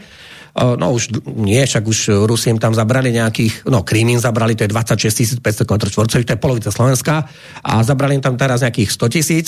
Ja som teraz počul, že v Kieve bol William Burns, ale v Kieve, preto sme vrajili, že bol rokovať s tým Nariškenom v Turecku a že bol v Kieve a že, sa, že hovoril Zelenskému, že mali by ustúpiť z tých mm, nenormálnych požiadaviek e, z hľadiska Áno. e, tým stratám na tých životoch, lebo tam ide o 100 tisíce mŕtvych ľudí. Takže by mali vstúpiť od tej územnej integrity ako Zelensky a že by sa teraz Rusmi mali dohodnúť mm, na e, tom, že oni im teda niečo, nejakých 100 tisíc kilometrov pustia. To sú aj mediálne správy. Uh-huh. No, ale čo je na tom najzaujímavejšie, že obidve strany nesúhlasili. Čiže nesúhlasili ani Rusi, ale ani Zelenský. Hej? Jasne. No a ešte mne, mne ide do hlavy jedna vec, že oni hovoria, že uh, bol tam tento William Burns ako šéf CIA, že bol v tom Kieve. Ja by som skôr povedal, že on bol možno niekde v Polsku a nejaký, nejako tam dotrepali Zelenského alebo čo. Mm-hmm. Lebo mne sa to zdá také nie dosť veľké bezpečnostné riziko, aby, uh, aby takýto človek, lebo to už je vysoká exekutíva z hľadiska tých spravodajských služieb, však jedna z najväčších na svete, alebo najvyšších funkcií na svete, CIA, no. hej, Central Intelligence Agency, tak uh, mne sa to nezdá celkom. Ja si skôr myslím, že uh, Zelenský za ním niekde inde prišiel, lebo viete, keď sa premáva, teraz idú bežať do Kieva, tam boskávať sa so, so, akože zlo, so zločincom, ktorý obetoval národ, tak budú tam bežať niektorí prezidenti a prezidentky, však už majú ohlásené návštevy, že len čo teda prídu do Breslavy, tak frkajú do Kieva, hej. No a akože ja nechápem jednu vec, ale veď není v našom záujme. My máme byť mimo tejto vojny a dodržovať ten článok 1 tej zmluvy Washingtonskej, ktorý hovorí, že mierovými prostriedkami a nie je tam navlačovať zbranie. My sa, my nič, jedna veta, nikto na Slovensku nezmení výsledok vojny na Ukrajine. To určite. Pochopili sme to? Ani naša hufnica, Nikto tam na Slovensku nesmení výsledok vojny na Ukrajine, lebo to není možné. Ako, uh, však viete, aký je zákon prírody. Keď je nejaká veľká rúvačka, tak najprv sa nažerú tie veľké levy. Hej? A tí malí psíkovia, a už to, si A tam, súpy úplne si tam dodajte, koho chcete, tak tí Jasne. potom prídu, čo ostane. Čiže a najprv sa musia tí Rusi s Američanmi dohodnúť a potom bude výsledok taký, aký, aký bude. Lebo uh, je jedna taká zaujímavá vec, že čo sa vlastne v tom roku 2023 stane? Myslím z hľadiska tej vojny. Uh-huh. No, tam je ale podstatné to, že v roku 2024 sú prezidentské voľby aj v Rusku, aj v USA, dokonca aj na Ukrajine, ak bude existovať v roku 2024 uh-huh. Ukrajina. Otázka je, že no, v akej forme tie voľby môžu byť, keď oni majú 60% obyvateľstva v ťahu, hej? a pred vojnou už mali mm, menej ako 40 miliónov, teraz majú 20 miliónov, tak som zvedavý, ako budú mm, tam tie voľby prebiehať, lebo tak tu mali nejaký problém s referendami, ja neviem, v Donecku, Luhansku a teraz nebude problém s voľbami na Ukrajine, vo, ako vo vojnovej línii. Tak to by ma zaujímalo, že ako to teda bude, ako všetci tam tí medzinárodní pozorovateľia povedia, že to bolo všetko v súlade. Jasne, OBS Super, ako to bolo. No, a keďže ten rok 24 budú tie prezidentské voľby, tak aj jedna, aj druhá strana, a teraz myslím, aj Rusi, aj, Ukra- e, aj Rusi, aj Američania musia ukázať nejaké výsledky. Lebo to má vážny vplyv. Akože, uh, takisto Američania môžu povedať, že my sme tam prehrali. No. no lebo viete, čo povedal Jens Stoltenberg NATO, ako generálny, generálny tajomník NATO, hej? To je tá politická zložka, ktorá rozhoduje. Uh, keď ste spomínali toho pána prezidenta budúceho, uh-huh. ktorého zvolili ano, v Čechách, ja. Petr Pavel, tak on bol teda ten ve, hlavný veliteľ vojsk NATO. Ale viete, tí, tí vojaci nerozhodujú takmer nič, lebo najprv rozhodujú tí politici. To je to. Hej, a to si ľudia neuvedomujú. No. Čiže uh, oni, uh, on nebol tam tento Jens Stoltenberg, Stoltenberg tak on, a predtým tam bol ten Rasmussen, tak uh, oni majú obrovské možnosti. No on povedal takú krásnu vetu, že um, Ukrajina musí vyhrať, lebo ak by Ukrajina padla, tak je to víťazstvo Ruska. Ale ak by Rusi zvíťazili, tak je to prehra NATO. No, lenže potom uh, uh, on tvrdí, že, že NATO na tej Ukrajine není. No tak počkať, lenže potom nemôže e, na to prehrať v nejakej vojne, kde není. Chápete ma? To by bolo čudné. Logika to akože nepustí. No, takže uh, budú veľmi zaujímavé uh, obidve strany v roku 23 budú chcieť dosiahnuť nejaké zásadnejšie výsledky. Aj Putin musí pred voľbami... No dobré, ale momentálne, teda minimálne v Amerike, neštudovala som to v, o ruských voľbách. No alebo je to málo správ, ale v tej Amerike tie voľby však už hovorí to veľmi vážni politici to hovoria, že... Korešpondenčne listkami. Takže sú vlastne uh, manipulované. Viete čo, tento Aaron Šaviv, ktorý vždy organizuje tieto volebné kampane, on ich organizoval na Slovensku, v Čechách aj v, Pol, v Čechách aj v Francúzsku, tak hodne dosiahli tieho, všade vyhrali, čiže... 54. 58 a nejaké... 58, 4, áno, no. tak, tak, tak. Všetci rovnako, čo áno, tiež je Takže on je nejaký mediálny mák, neviem, či nie z nejakou softverovou spoločnosťou Kamoš, No, my tu máme tiež softverové no, spoločnosti. Lebo je to podozrivé.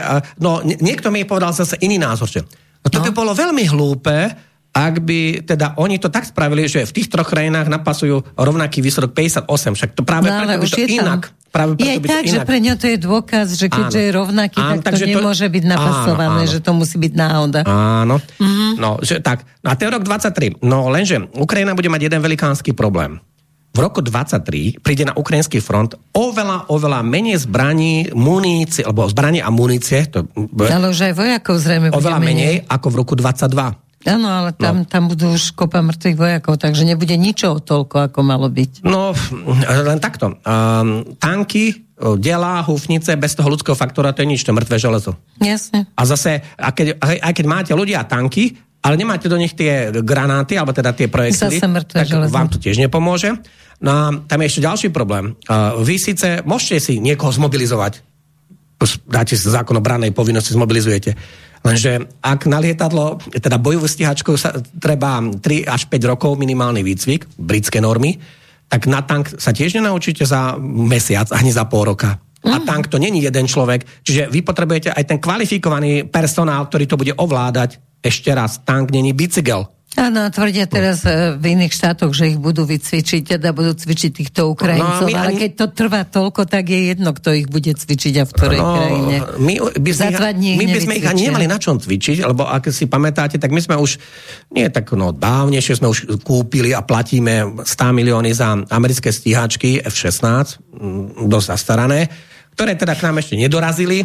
Ale ešte nedorazili a tým pádom um, my nemáme na čom lietať, myslím naši bojoví piloti. Lenže tí, čo sa celé roky cvičili na tých migoch, teda rúských migoch, tak zrazu um, sa hovorí, že ale to nie je možné, aby sa vycvičili akože nejako rýchlo. To, čiže tento problém budú mať aj tí ukrajinskí vojaci, lebo viete, čo teraz nastáva? Už uh, celosvetových zásob ale celého sveta, od Maroka až po Filipíny alebo Pakistan, tak tie napríklad sovietské tanky už nie sú, už je to prázdne, už nikto mm-hmm. nedá, lebo už to hro, hrozí akože ohrozením bezpečnosti. No, takže sovietské tanky už nie sú. A teraz tam príde na Ukrajinu tankový guláš. tankový no. guláš, hej. Takže Američania zatiaľ hovoria, OK, keď vy oddáte, tak my, my dáme Abramsy, čo je iná tragédia, lebo tie tanky majú 65 tón a uh, väčšina tých mostov ukrajinských je do 50 tón, tak som zvedavý, ako to budú prepravovať, lebo tam potrebujete potom ženy iné sily a ženy iné vojska, akože, hej. No, um, takže to není vôbec jednoduché. Tam niektoré aj tie mosty majú vážny problém. Hej. Aj železničné, ale aj nejaké iné. A navyše, napríklad, Vy to musíte po tej železnici, ktorá je rozbombardovaná, napríklad z toho Polska, prepraviť na ten Donetský front, to je tých 1100 kilometrov. A, um, lebo tank nemôže ísť, ako on trocha môže ísť aj cez nejaké, keď je tvrdo, cez nejaké polia, alebo môže po nejaké asfaltke, hej. Ale tank to není nejaké vozidlo na cesty. Uh, tank má relatívne nízku životnosť, uh, kilometrovú, hej. Tam akože to nie že on môže prejsť 10 tisíc kilometrov akože po vlastnej osi, nie. Jeho tam akože dovlečú, dotiahnu. No a teraz príde na tú Ukrajinu tankový guláš, lenže uh, tam je iný problém. Nikto v tej ukrajinskej armáde nebol uh, cvičený na tie západné tanky. To je veľký rozdiel. A zase my nie sme v druhej svetovej vojne, že sa strieľa na to, čo vidíte. Teraz sa strieľa na to, čo už nevidíte, lebo sa to, je to všetko um, riadené cez tú kozmickú natovskú satelitnú navigáciu a komunikáciu. Najprv sa to cez satelity odkomunikuje, potom sa to naviguje a potom niekto dá pokyn na ten, na ten výstrel. Hej, čiže to je takto. A však pozrite si, Himarsi strelajú na 80 km, tak to by som chcel vidieť človeka, ktorý by to videl 80 km, kde to oni trafili. Myslím, ako z toho miesta, bez Jasne. tých satelitných uh, informácií a bez tých satelitných akože záberov. To je všetko riadené cez satelit. Okay? Takže Elon Musk má teraz veľkú svetovú... Ten má, no, ten má fantastické. No a dokončíme tie tanky. Tie tanky sú veľmi zaujímavé, lebo keď sa ma veľa ľudí pýta, že kedy by tá Ukrajina mohla vyhrať, môže, keď je Američania a celý svet dodajú 9 tisíc tankov alebo 10 tisíc, tak môže vyhrať. No, tak a ideme na tie čísla. Ja som bol šokovaný, lebo celý, ja tie, sa venujem teda dosť tým správam, tak naši ev, európsky politici, však my sme Európska únia, čiže naši európsky politici, povedali, no tak viete čo, my nejakých 100, 200, 300 tankov naškrabeme, Uh, teraz povedali, že posledné, že 320 až 370. Uh-huh. No, tak ak Rusi im rozbili za 11 mesiacov Ukrajincom 3200 sovietských tankov, lebo 2500 mali vlastných a 700 tam dovliekli od Slovinsko, Grécko, Česko, Polsko, Maroko dodalo, hej, Pakistan dodali niektoré veci, tak, um, tak ako, čo im pomôže 300 tankov? No, Ale pozor, uh, čiže 300 tankov im veľa nepomôže, uh, keď im Rusi rozbili 3200, ale tam iný problém. Uh, tanky budú takže Briti povedali, my im dáme Challenger Second, ako Challenger uh-huh. 2, 14 kusov. Francúzi povedali, a my dáme 12 Leopardov. Potom povedali ďalší, že OK, my čo dáme. A najviac, chcú dať, najviac chcú dať Poliaci. Tí hovoria, že oni by dali aj 70. Možno, že 100. Ale chcú to podmieniť tým, že aby aj tí Nemci dali. Hej? No, každý z týchto tankov má absolútne... Vy potrebujete na to inú obsluhu, a tank, to je nie, že jeden človek. Znova, to zase není bicykel. Hej. A tank potrebuje 4-5 ľudí a ďalších 30, ktorí takéto niečo riešia. Logistika, opravárenský servis. A Jasne. som vám povedal, keď um, uh, napríklad um, hufnica Americ, no, ten americký raketomet, HIMARS, tak on má kapacitu výstrelov, tá kadencia je taká, že OK, 150 projektov vystrelím, zničili Rusom tam sklady veľakrát, ale trafili aj nejaké budovy a tak, Um, dokonca im zničili aj v tej Makejevke, tam Rusi mali dosť, dostali, lebo tam im oni si spravili novoročné oslavy v tej volákej veľkej budove a rozstrelili im to týmito ďalekonostnými strelami. No, Čiže 150 výstrelov. A potom musí ten HIMARS ísť, niekde sa preciachovať, musí sa to celé premerať a nastaviť a tak ďalej. Ako náhle vy to neurobíte túto údržbu, tak buď nastane nejaké, že už to nebude presné, alebo, alebo sa to... Už to bude nebezpečné no, Už to môže byť nebezpečné. No a teraz si predstavte, že uh, lenže ruské diela, niektoré majú životnosť 3000 striel. No a keď dáte 3000 diel, 3000 striel, máte, e, do, do, do tých diel máte 9 miliónov nábojov. A týchto 9 miliónov nábojov vystrelali Ukrajinci, e, vystrelali Rusi na tom ukrajinskom fronte a Ukrajinci ani zďaleka tomu nepribližujú. A uh-huh. ak sa pamätáš na našom rozhovore, tak ja som ti vtedy povedal, že Američania povedali, my dodáme Ukrajincom 31 tisíc striel Áno, Mars, vtedy sme sa tom bavili, že no, to A ten tankový guláč bude teda veľmi zaujímavý, pretože a Poliaci majú t- tie svoje tvardy a plus majú aj, akože aj nejaké leopardy Francúzi majú niečo iné. Potom je Leopard 1, Leopard 2. Ten Leopard 1 to je úplne zastaralý tank, lebo to je niečo ako T-62, tie, tie ruské a ten je, ten uh, dáte dole aj javeliny. Javeliny to sú riadené uh, protitankové strely. Videli ste videa, dá na plece, pustí to tam a tank je akože rozbitý.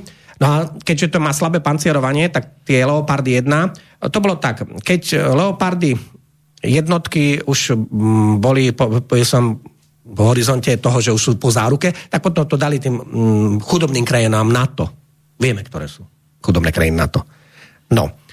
A te, takže vy tam budete mať Challengere, budete tam mať Leopard 1, Leopard 2. A, Francúzi majú ešte jednu svoju verziu a potom ešte Poliaci majú tie tvardy a ešte Američania by im tam mali do budúcnosti dodať Abramsy. No, viete prečo, aká bola jedna z príčin, napríklad prečo Hitler prehral vojnu s Ruskom, a teda so Sovietským zväzom? Okrem zimy? No, tak jedna taká zaujímavá, o ktorej sa málo píše, ale na tento tankový guláš na tej Ukrajine je to veľmi poučné. Lebo treba sa z tých dejín učiť. Tak, Rusi mali na tom fronte, používali 5 vozidiel, väčšinou len 3, 3 druhy. A plus im Američania dodali 165 tisíc e, nákladných aut Studenbakerov, tie prichádzali cez Irán, lebo tam to loďami doviezli do Iránu, potom to prešlo cez Irán a cez Kaspické more to uh, doviezli do... Uh, išlo to cez Volgu a tak ďalej na ten front. Hej, cez Kaspické more. No. A viete, koľko druhov mali Nemci? Tí vyspeli. 56 druhov rôznych vozidiel. Takže, kým Rusi mali tri druhy a relatívne, ak povieme, že možno potrebovali niekoľko sto druhov súčastok vyrobiť a niekoľko sto druhov súčastok opravovať a tí ľudia vedeli, čo mali opravať, lebo tam mali 3-4 druhy aut, tak Nemci, tam bol totálny logistický chaos, lebo oni v tom civilnom sektore, ktorý to vyrábal pre ten vojenský sektor, mali 56 druhov vozidel. Teraz e, tam museli Nemci vyrábať desiatky tisíc náhradných dielov, lebo to už boli veľké rozdiely, to už 3 a 50 je veľký rozdiel. Na to spôsobilo obrovský chaos. Niekedy prišli nespra- na nesprávne diely, na nesprávne auto, potom prišlo niečo iné, potom to nebolo, lebo uh, to obrovsky spomalovalo a znefunkčovalo ten front, uh, ten sovietsko-nemecký front z toho dôvodu, že uh, ako, viete, Rusi tu machsovo chrlili. Hej? Lebo treba niekto aj z tej druhej svetovej vojny vysvetliť. Nemci, a pre nich robila celá Európa. Hej? Od Francúzska až po uh, Norsko. Pre nich robilo aj, aj Rumunsko a aj okupované Polsko. Pre nich robilo. No. A Nemci uh, podľa britských údajov zase vyrobili počas druhej svetovej vojny 24 800 tankov ale Sovieti 78 tisíc tankov. No. Takže aj tam bola tá obrovská prevaha a to sú strašné čísla. A to napríklad signalizuje aj to, keď Rusi vlastne na to, aby vyhrali tú vojnu, tak vyrobili 78 tisíc tankov. Bavíme sa o tej druhej svetovej vojne, ale hlavne sa bavíme o tých rokoch 40 na 45, keď teda to hitlerovské Nemecko napadlo teda Sovietský zväz a teraz Nemci zase idú bojovať a ideme k tomu Stalingradu, lebo Veľké Teraz oslavy. bolo výročie. Áno. 80. Tak povedz, čo No, vieš. takže, viete, Nemci pred 80 rokmi mrzli pod Stalingradom, no teraz majú veľké problémy, hoci sú ešte len v Berlíne. No, je 80 rokov odtedy, ako teda tie Čujkovové, Čujkov, sa volá ten veriteľ, a potom sa menuje Žukov, tie, oni obklúčili z dvoch strán tú šiestu armádu Pavlusa, Federicha von Pavlusa a tí v podstate tam potom pomrzli, to bola viac ako 300 tisícová armáda. Na začiatku tam išlo. Uh, ona predtým, ako prišla z tých ukrajinských stepí, od toho napríklad Rostova na Don, Don a potom od tých charkovských oblastí sa tam tými stepami e, šírili, tak, ma, tak oni mali milión vojakov tam. Milión vojakov. Oni sa potom rozdelili, jedna časť išla dole na juh do Grozného, to boli ta, no, z toho dôvodu, že uh, v Groznom bola ropa. A tá je tam aj teraz. Aj ropovody sú tam, hej. Preto je to, Čečenská je tak zaujímavé trocha. A potom išli ešte aj do Majkopa. Majkop to je hlavné mesto Agidejskej republiky autonómnej. To je pod, e, pod Krasnodarom. Krasnodar je hlavné mesto Krasnodarského kraja. A Krasnodarský kraj to je ten, kde je Soči, Anapa, Novorosísk. To je vlastne uh, to, to Čierne more. Ináč Krasnodarský kraj je fantastický. Ja som tam bol mesiac a to má 75 tisíc km štvorcových a majú tam také ovoci a takú zeleninu, lebo e, viete, tam je teplo, to je na úrovni nejakého Chorvátska, to je na 45. rovnobežke Krasnodar. Je tam teplo, tam je teplo ešte aj v novembri. Uh, veľké rieky tečú z Kaukazu, však tady je kúsok na 5000 metrový Kaukaz, 5600 je Elbrus, hej. Takže t- uh, Nemci išli aj do toho um, Majkopu a aj tam uh, bola ropa, hej. No, ale ďalej ako do toho Grozného sa nedostali, lebo uh, z Grozného do Baku je 550 kilometrov. To Baku je veľmi dôležité aj v tej vojne, pretože Baku vyrábalo 30 miliónov tón e, ruskej ropy pre ten front. Hej? A dokonca e, britská tajná služba, e, šestka, šestka, mala aj vypracované plány na to, že v prípade, že by Nemci dobili to Baku, tak jednoducho oni z Iránu to rozbombardujú aby jednoducho tí Nemci nemali zdroje, aby nemali, aby jednoducho bez... Um, bez nafty ne, áno, bez, bez nafty nespravia nič, lebo keď prišli do toho Majkopu, tak zistili, že v celom Majkope, kde sa dali urobiť možno 2 milióny tón, uh, získať, lebo tam boli vrty všetko, tak Rusi všetky tie vrty buď vyhodili do vzduchu, alebo ich tak zabetonovali, že uh, v konečnom dôsledku zistili, že majú len 100 tisíc um, litrov. Čo hm? nič, nie tón, litrov. Ale. No. Čiže to, e, to im vôbec akože nepomohlo. Do Baku sa nedostali. Napríklad tam je ďalšia zaujímavá vec, že prečo je ten Irán dôležitý už aj teraz. Však no počkaj, možno... dokonči stále, no, počkaj. pôjdeme na Irán Áno, ale do Baku ti chcem doplniť, lebo mi unikne myšlienka. Dobre. A my nevieme, že v čase, keď hitlerovské Nemecko napadlo toho 22. júna 1941 to, to, ten sovietský zväz, tak Rusi potom uh, obsadili Irán práve preto, aby mohla prísť, chodiť tá Land-Lease pomoc, a oni, oni to obsadili spolu s Britmi normálne Rusi cez, alebo um, Sovietský zväz hraničil s Iránom, lebo Izar, Azerbajdžan patril Sovietskému zväzu, oni z Azerbajdžanu prešli do Iránu, dali tam 30 divízií, čiže oni nebojovali len tu, volá sa to ináč Sovietsko-Iránska vojna. Mm-hmm. U nás takmer to nenájdete o to informácie, ale to má veľký, veľmi dôležitý vplyv na to, že tým oni zabezpečili, že nebolo možné dobiť e, a zbombardovať to Baku a zároveň tady mohla prechádzať tá veľká pomoc, ktorá tvorila 4%. Tá Land-Lease akože z USA. Hej, 4% výroby alebo HDP Sovietskeho zväzu. A teraz ideme k tomu Stalingradu. Takže 80. výročie tej situácie, že je to vlastne obrovské víťazstvo, lebo teraz, 2. februára, sa ukončila celá tá operácia Stalingradská, kde sa tá armáda, nie že armáda, ale hlavne ten maršál Friedrich von Paulus dal pokyn, že oni sa jednoducho vzdávajú. Uh, Hitler bol toho taký zúrivý, že on uh, niekoľko dní predtým ho vymenoval za toho polného maršála, aby sa jednoducho nevzdal, lebo nikdy v histórii sa žiadny nemecký polný maršál nevzdal. nevzdal. Hej? No ale Pavlus to spravil tak, že on sa teda vzdal a on potom od roku 43 žil ešte ďalších 12 rokov e, v Moskve ako prominentný Stalinov host. A písal tam memoáre uh, o, o sebe a písal tam knihy o Hitlerovi. Uh, on Stalinu dodal niektorých akože takých um, tajomníkov, KGB ho sledovala samozrejme. A na pokyn Stalina tam písal uh, knihy aj o Hitlerovi, lebo Stalin sa veľmi zaujímal, že vlastne kto bol Hitler a že mm-hmm. ako to bolo, ale nik, podľa mňa ho nikdy nepochopil. No, Takže táto armáda tam bola porazená. Rusi majú teraz 80. výročie. Jedna z vecí, ktorú by som chcel vidieť, a ešte som sa tam nedostal, je ten Mamajevský kurgan. To je tá obrovská socha tej ženy s tým mečom. To je najväčšia postava, najväčšia socha na svete. Ne, nemáte väčšiu sochu nikde, akože na svete. Je to obrovské, um, je to na takom vyšenom kopci. Um, sú to, uh, sú na tom krásne videá, lebo tam sú miliónové zliadnutia, čiže kto by chcel vidieť, má majeský kurgan, ako tá ma, mať volá, uh, ako bráni sa a okolo toho sú ešte uh, tam, keď to prídete a postavíte sa pred, pred to, tak idete do kolien. Akože... Cítiš sa ako mravec pozemský, no, ktorý ako, nemôže ako, o ničom áno, rozhodnúť vo no. svojom živote. No a ten Stalingrad 43 je veľmi zaujímavý jednej veci. On tiež znamenal prelom v tej druhej svetovej vojne, myslím to v 43. roku, a takisto, my sme teraz v tej fáze, v tejto ukrajinskej, rusko-ukrajinskej vojne, už je tiež po Stalingrade.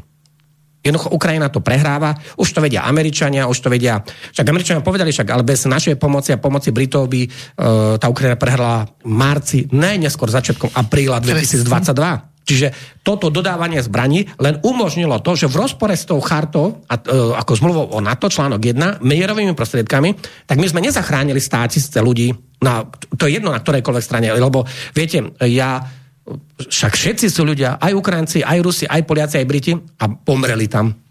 Lebo sme konali politicky nesprávne. A hlavne niektorí hamižne, lebo chceli jednoducho Takže hrabať, hrabať, hrabať. Ukrajina je po Stalingrade už, už to ide dole kopcom a ten Stalingrad bol rozhodujúci, lebo potom už boli rôzne konferencie, kde sa už začalo deliť to územie Nemecka a už práve preto možno ten e, šéf CIA a ten Evgen Nariškin sa stretávajú, lebo po Stalingrade bolo jasné, že to je len otázka času. Takto, tá vojna kľudne na tej Ukrajine môže trvať ešte dva roky, kľudne. Lebo uh, keď sa, takto, vojna sa skončí kedy? Keď Američania prestanú dodávať uh, Ukrajincom zbranie a americké zbranie ostanú na území Ameriky. Vojna sa skončí, keď Európa prestane dodávať zbranie. Vojna sa skončí vtedy, keď padne zločinecký kievský režim Zelenského. A vtedy, keď nebudeš to mať bojovať, lebo už všetci vojaci budú. No, ešte stá- takto, Ukrajina tam ešte odhaduje, že tam dá nejakých 500-700 tisíc ľudí, pozor. No dobre, ale jedného dňa sa vyčerpajú tí ľudia, lebo nie je to zase taká vojna, kde by sa málo zomieralo na fronte. Nie, to, to je najintenzívnejšia vojna od druhej svetovej vojny. Pozor. Akože práve preto sú Zomiera tie sklady... E, každý deň veľké množstvo ľudí. Tie sklady sú práve preto vojenské prázdne, lebo sa tam toľko strieľalo a toľko minulo, že to je nie nejaký uh, akože boj v Afganistane. Však uh, to, čo...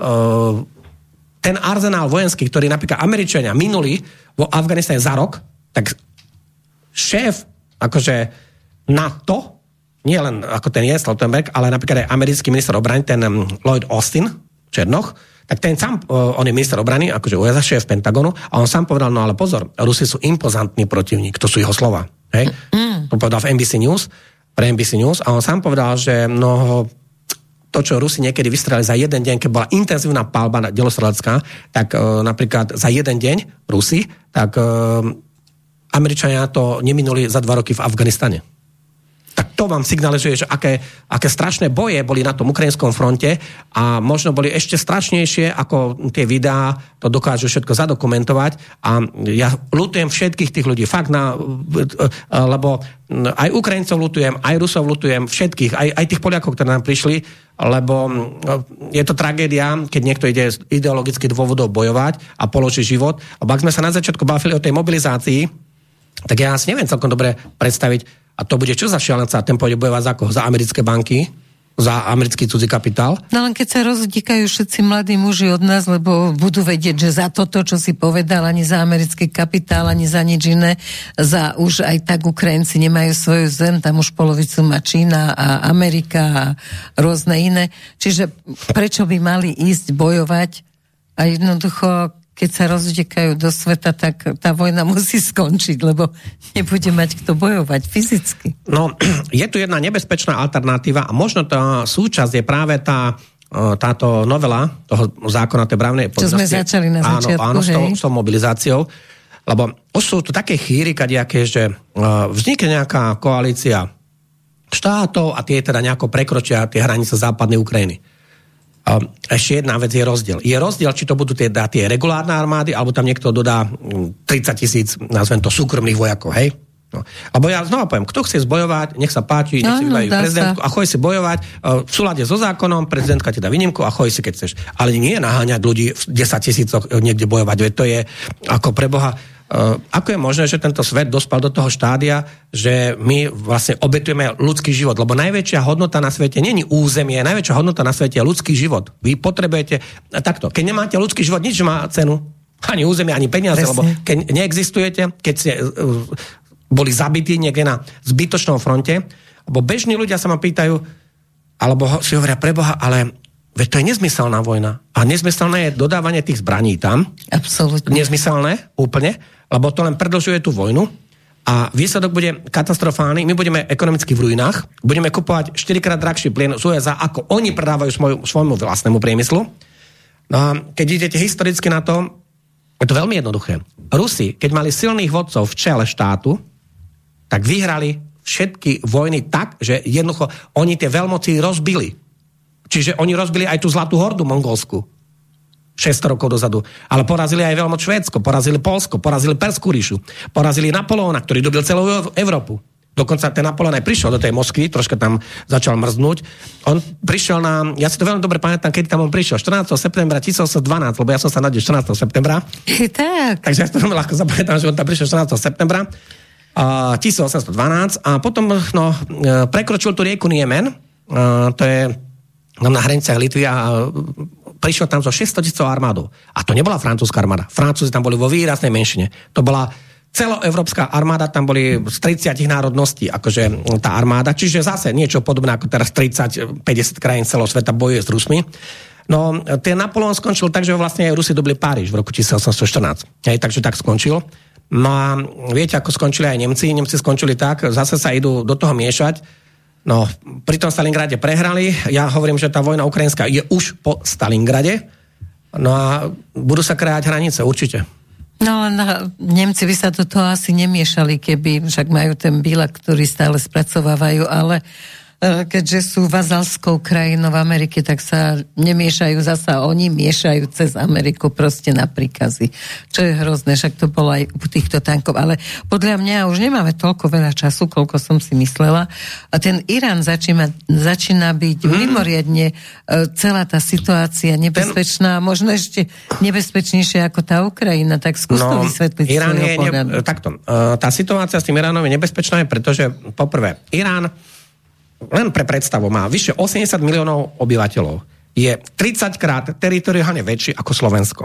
My máme nejak, do 50 tisíc km štvorcových, nejakých 49 dačo. Irán má 1,5 milióna km štvorcových. Irán je takmer trikrát väčšia krajina ako Ukrajina teritoriálne. Uh, Irán je tiež dobre vyzbrojený, uh, však povedzme sa na rovinu. Um, Irán dodal 2000 dronov Ruskej federácii a tie drony iránske sú naozaj úspešné na tom fronte. Je to také smiešne, lebo sme si vrali, že oni sú 40 rokov pod sankciami a nakoniec vyrábajú drony, ktoré teda sú efektívne na, na, tom, na tom fronte a je ich zložito, vy ich skôr počujete, ako ich zamerie radar. Na tomto dobré, hej. že oni majú taký húčavý zvuk ako kosačka na trávu, ale skôr ich uh, budete počuť a skôr ich budete akože, mm, kým ich zaregistruje tá nejaká protizdušná obrana, tak oni už rozbijú nejaké uh, tie vojenské zariadenia, alebo aj tú infraštruktúru, čo je tragédia pre Ukrajinu.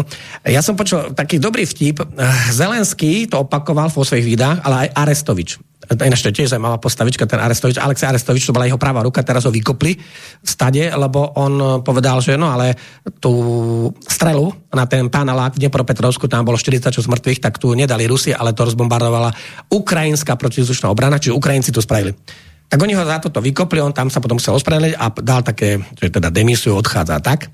Ináč to bude ešte s. No, tak oni mali také videá, že, uh, že ale veď tie iránske drony, že treba sa postaviť na najvyššie poschodie paneláku a tam čakať s tou, čo je banka, to je pohár s uhorkami. Ogurec je uhorka hej, a pomidory sú paradajky. Takže buď s takýmto hm, nejakým, nejakou dvojlitrovou flašou Eh, alebo možno aj väčšou, eh, máte čakať na tom paneláku a keď pôjde ten iránsky dron, lebo vy ho budete počuť. A oni, chodia, eh, oni lietajú vo veľmi nízkych výškach, tak, tak má, hodiť áno, máš hodiť nejaký pohár uhorkami a údajne bol jeden úspešný pokus. No super. No, takže ak, ak niekto, kto je poradca prezidenta, má takéto videa a takéto veci rozpráva, čo je, to je, ale pozor, on mal miliónové videnia. Ten, no Však lebo, každá hlúposť má miliónové áno, on mal mili, on, uh, asi na troch platformách uh, akože to robí a on má miliónové videnia, lebo on 5. cez 9. táral a toto je presne to, čo tých ľudí ako zaujímalo. Hej? Čiže namiesto toho, aby riešili nejakú protivzdušnú obranu, tak on odporúčal ľuďom, že choďte na najvyššie poschodie, alebo že keď ste na 10. alebo 12. poschodie, lebo tie, tie naozaj dosť nízko lietali. Hej? A tým pádom boli nedostihnutelné pre tú protivzdušnú obranu, ale oni si mysleli, že keď budete niekde na 15. poschodí, nejako paneláka, takže pohárkovým, ako pohárom z Zrazíš. zrazíte dron. No. Takže to je akože protivzdušná obrana Ukrajiny. Toto, toto no. je zlé ako vtip. No a ten, ten Izrael... Iráne, no. Áno, a ten Izrael... Izrael, Irán. Áno, Izrael, Irán, lebo to súvisí. Však áno. nedávno... Nedávno, áno, nie, nedávno áno, zvyťazil áno, aj, áno, však predtým tam bol ten Lapid, Jehud Lapid a teraz je tam Benjamin Netanyahu ako Irán, teda izraelský premiér. S veľkou skupinou no. žralokov vlastne. Tre, treba ešte aj toto povedať, že Izrael až do dnešného dňa stále sa chová striktne neutrálne vo vzťahu k tomu ukrajinskej, tej ukrajinsko-ruskej vojne, alebo rusko-ukrajinskej, to je jedno, ako poviem. Tak oni stále sú neutrálni. Nedodávajú im tam zbranie, nedodávajú im tam žiadne systémy. Dokonca my sme mali jedno video, kde ja som hovoril, že keď uh, Iránci dodali Ukrajincom tie drony, tie Geran 1, Geran 2, jeden sa volá Smertník a druhý sa volá ako um, Leočík, ako jeden je ten, čo je zabijak, to je ten kamikadze, u nás sa volá, že kamikadze dron a ten druhý je ten navigátor, hej, ten je vestník po rusky. Tak e, ja som ti vtedy vral, že možno Irán, teda Izrael niečo zmení a že dajú tam nejaký systém, ktorý by likvidoval tieto drony. No. Zatiaľ nemám tie informácie, e, takže e, ten Izrael sa stále drží veľmi striktne neutrálne. Je tam jedna výnimka. Američania minulý týždeň teda na konci januára prišli do Izraela a povedali, my tu máme veľký sklad zbraní, 300 tisíc projektilov, 155 mm ráža. To sú presne napríklad, lebo e, Západ má 155 mm projektily, e, Rusi mali 152 sovietský zväz. Hej? A oni povedali, lebo to oni tam mali pre celý ten Blízky východ, a oni povedali Izraelu, OK, sú to naše zásoby, hoci na území Izraela, ale my si ich bereme a idú na ukrajinský front. Čiže tí, e, tí Američania stále ešte nachádzajú niekde tie zbranie po celom svete. Hej? A e, 300 tisíc projektilov zase nie je tak málo, lebo len pre vašu informáciu, to je takmer e, 20-mesačná, rok a poloročná výroba USA Fíha. Pri súčasných kapacitách, to je to podstatné, hej. Ako, keď bude niekto schopný uh, navýšiť, navýšiť tie výrobné kapacity, lebo viete, my sme kedy si vyrábali stovky tankov, uh, možno tisíc, uh, Dubnica, Martin, podzete, to závody ťažkého strojárenstva, to bol pojem, tam robili, tie zamestnávali desiatky tisíc ľudí, hej, a naše ťažké strojárenstvo bolo na svetovej úrovni. A skúste teraz vyrobiť na Slovensku nejaké tanky moderné, nemáte šancu. Nemáme Lebo zdroje, prišiel Havel. No však ten, za to, on má, to vyriešené. Za to on má tú bustu v tom americkom kongrese, že nám zničil ťažké strojárenstvo. No. Presne to je. Za to. Darček za to. A tá, no. to všetko okiadzanie jeho veľkosti je darček za to, že nám zrušil zbrojársky priemysel. No a... a tým aj prítok peňazí. Ten Izrael vlastne podnikol teraz také útoky na asi 6 rôznych zariadení v Iráne Uh, zaujímavé je to, že oni tam tiež použili nejaké drony a použili tam aj nejaké raketové akože sily. Ináč, najlepší dron na svete uh, je izraelský, ten je prešpikovaný technikou a je o niekoľko generácií vopred uh, mm. s niekým iným. Len um, určite ďaleko pred tými iránskymi. Len problém je v tom, že ten izraelský dron stojí 9 miliónov dolárov a ten uh, iránsky stojí 20 tisíc, 25 možno. 20 tisíc. No. Čiže, čiže nastáva jeden efekt. Keď Iránci E, za tú cenu, napríklad za 10 miliónov vyrobia 400 alebo 500 dronov, tak jeden ten dron nedokáže toto vyriešiť. Viete prečo? Lebo 400 dronov, keď vypustíte napríklad na nejaké mesto, alebo aj nad Kiev, tak e, to zahltíte protivzdušnú obranu. Mm-hmm. A ten jeden dron, on je schopný niesť až 25 aj 35 kg. A keď 35 kg pumu pustí na nejaké zariadenie, hlavne nejaké trafostanice alebo tieto e, elektrárenské veci, tak to má e, ako veľmi devastačné účinky. No a e, vy nedáte dole protizdušnou obranou napríklad 400 dronov. A to je cena toho jednoho izraelského. Ale je to no. fakt, ten izraelský dron je najlepší na svete a e, napríklad Iránci, Izraelci to nikomu nepredávajú. Oni si to držia iba pre seba. Čiže tam napríklad sa nepoznajú ani tie technológie, ani sa není prístup k tomu, že ako to oni no, robia. Dobre, ale ako potom vidíš ten konflikt toho No to je najnebe... vlastne. Ja osobne si myslím, že ten konflikt, e, ten iránsko-izraelský je oveľa nebezpečnejší ako ten ukrajinský. My máme len tú smolu, že tá Ukrajina s nami susedí a že, a že máme to relatívne blízko. A ten Irán, tak to by už bolo čem od nás 5000 kilometrov, takže to si poviem, to už je za humnami, to je ďaleko. Ale tam je tá vec, že ak sa niečo také tam stane, tak to bude vážna vec. Pretože aké je tam rozloženie síl v tom Iráne? E, okolo Izrael toho, a Irán. Áno, okolo, okolo Iránu. Takže oni všetci tieto krajiny bojujú zároveň aj v Sýrii. My sme mali veľký rozhovor a tam sme si povedali, že tam vlastne bojuje 10 veľkých armád v tej Sýrii. Je tam Ruská federácia, vojska Bašara Asada ja preto tú Sýriu spomínam, lebo ona hraničí s Izraelom. Áno. Hej? Čiže to je tam priamo ten to bude konflikt. taký istý hráč rovnako dôležitý. A je, to, a je tam vojna. Hej? Čiže tam je vojna. Tam od roku 2011 je veľká vojna. A okrem teda, lebo aj Izrael je v tej Sýrii, oni tam bombardujú raketovými silami uh-huh. a mhm. ich uh, izraelské stíhačky tam likvidujú sírske sily. Lebo uh, tam je dohoda medzi tými uh, Rusmi a medzi tým Izraelom. Lebo kým, kým totiž Rusi dodali e, S-300 a S-400, S-400 do Sýrie. A majú jasnú dohodu. Pokiaľ Izraelci bombardujú iránske nejaké zariadenia, alebo na území Syrie, alebo nejaké iránske vojenské zložky, tak Rusi sa tveria, že to nevidia. Čiže tam podľa si oni aj volajú opred, alebo ako to je.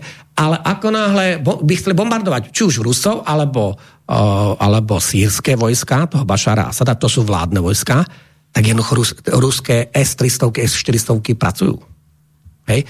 Takže to je veľk, tam je obrovský konflikt toho, že my sme sa aj vtedy povedali, na čo by akože Izrael dodával poprvé z ideologických dôvodov nacistickému režimu zbranie, keď no. nacisti a banderovci boli nacisti, myslím aj tí historicky dokázané, tak na čo, keď vraždili milióny Židov, tak na čo by a na, to, na tej Ukrajine desiatky tisíc, Babí jar pri Kieve 100 tisíc e, Židov. Akože. A tí banderovci spolu s tými nemeckými nacistami to tam organizovali. Ako, mm, my si nemôžeme klamať, o tom sú tisíce štúdí polských, tisíce polských štúdí odborných historických, ale aj izraelských.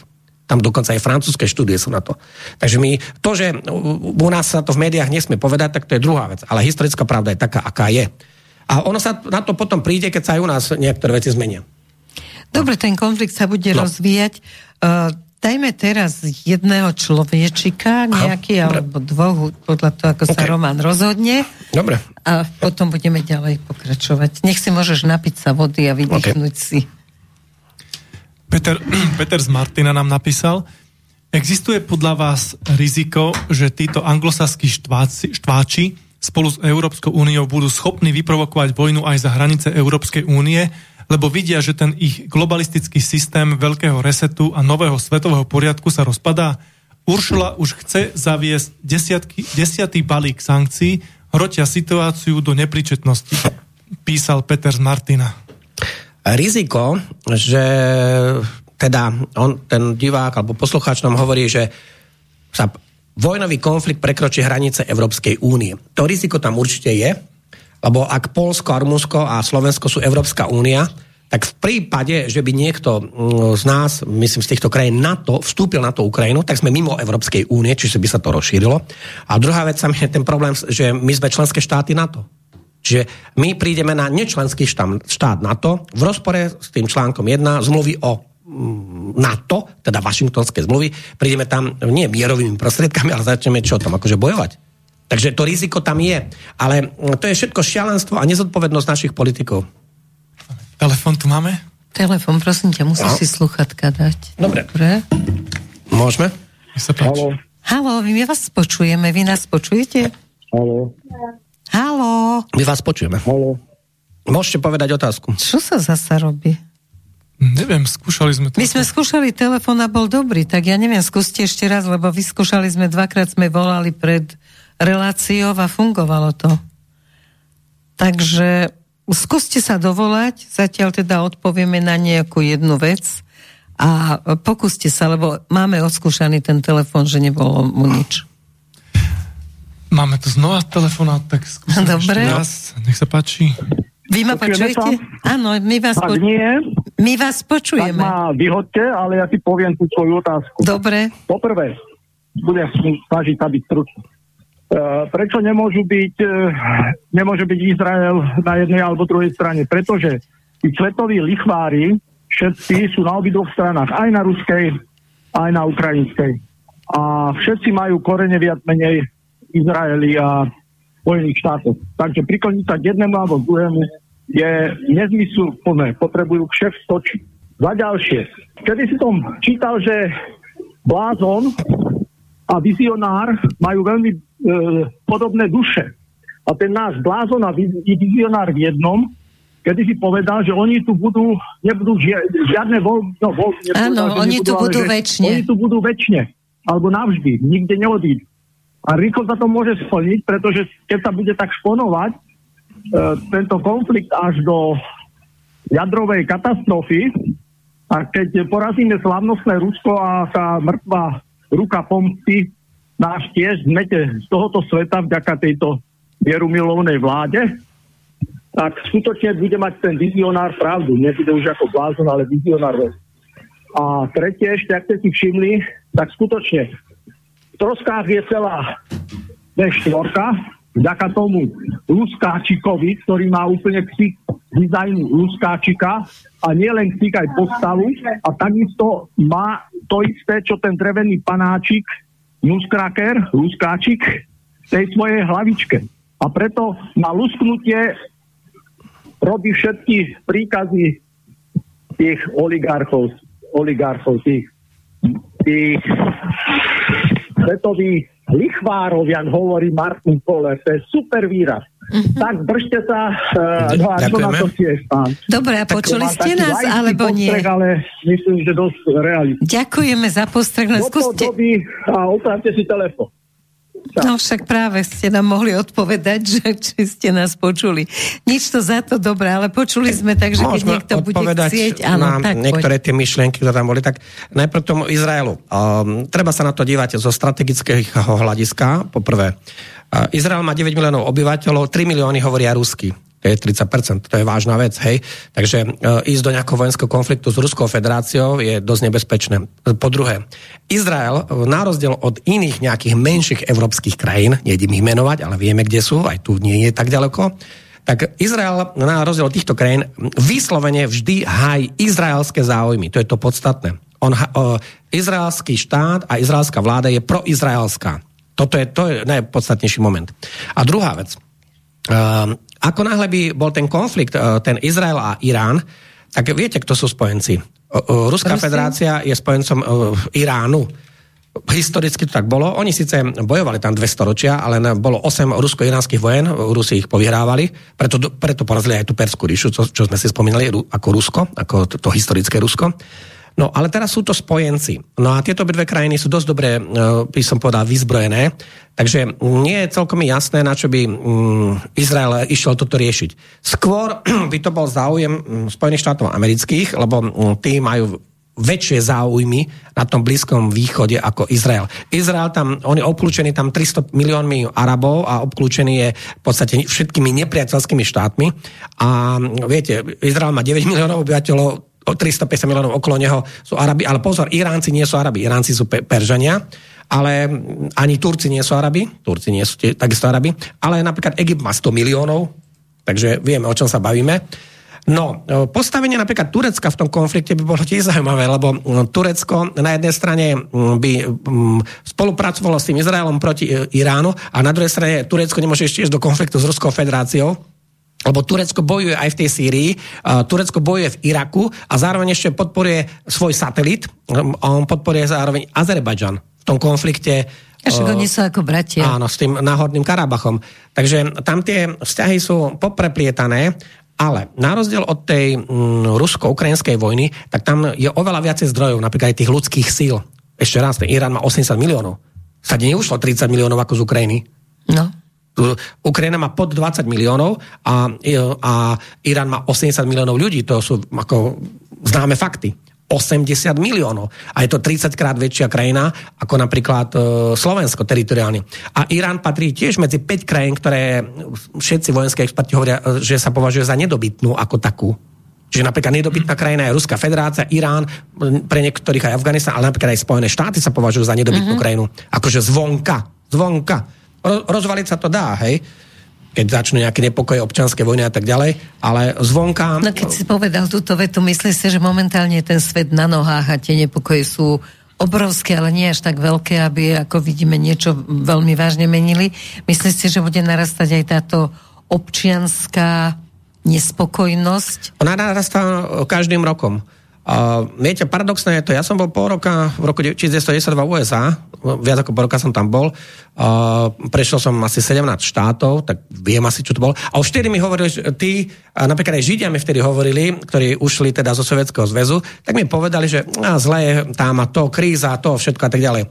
No, ale teraz je No a vtedy stál uh, benzín, si to pamätám presne, galón, to sú tie 4 litre, tak galón stál niekde 99 centov, niekde euro 5, teda dolár 5 centov. Uh, ten najdrahší, najkvalitnejší, čo šiel do BMW a do Mercedesov, tak ten stál euro 22. Mm, Či dolár 22. Litre.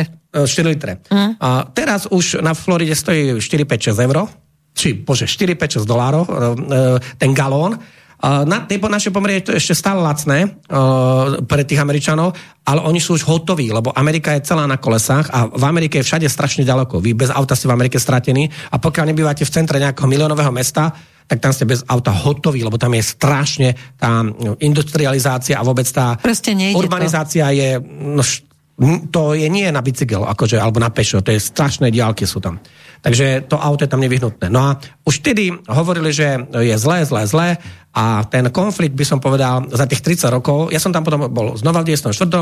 Znova um, boli tieto akože problémy, však vtedy, keď som tam bol prvýkrát, tak sa tam tlkli uh, Korejci uh, s Černochmi v Los Angeles a tam boli, to vyzeralo na občianskú vojnu už. Akože tam zasahovala Národná garda, zasahovala tam policia a e, to boli vyslovene nepokoje. Ako, ale vážne nepokoje. Nie, že 20 ľudí sa bylo tam, akože to bolo veľké. A televízie to od rána do večera ukazovali z vrtulníkov a mali tam korešpondentov, ktorí to monitorovali. Čiže bude narastať neustále táto... No, čo ma šokuje, ja som už aj vtedy videl napríklad to množstvo bezdomovcov, ale keď si teraz pozriete niektoré videá napríklad z Filadelfie alebo z Denveru, alebo napríklad aj z Los Angeles, Los Angeles to je výkvet Ameriky, to je Kalifornia, to je výkvet, výkladná skriňa, tak choďte nedaleko Hollywoodu a tam je ulica, kde môžete ísť 6 km a z obi dvoch strán sú kaďaké kartonové škatule a ľudia tam spia na uliciach a e, to je a o, o 5 km odtiaľ máte e, domy za 30 miliónov dolárov. Hej? Takže Uh, a toto, napríklad, keď ja som tam bol, nebolo. V takej miere. Boli tam tí chudobní. Uh, uh, viete, a čo je zaujímavé, choďte do Ruska, tam bezdomovca nevidíte. A nie je to preto, že by tam stále mrzlo. Oh, hej. V tejto súvislosti je pre mňa aj ako dosť zaujímavé, že Putinovi neustále neklesá tá, ten obdiv a vlastne tá popularita jeho, napriek tomu, že skutočne, keď niekde vedie Ale sa Rusi majú inak vojna, no. zakotvený ten patriotizmus. Ono, historicky oni bola, boli veľmoc a tí Rusi, ako myslím, tí obyvateľia, um, oni mu jedinú vec neodpustia prípade, že by Rusko túto vojnu prehralo. Tak to, to hej. hej.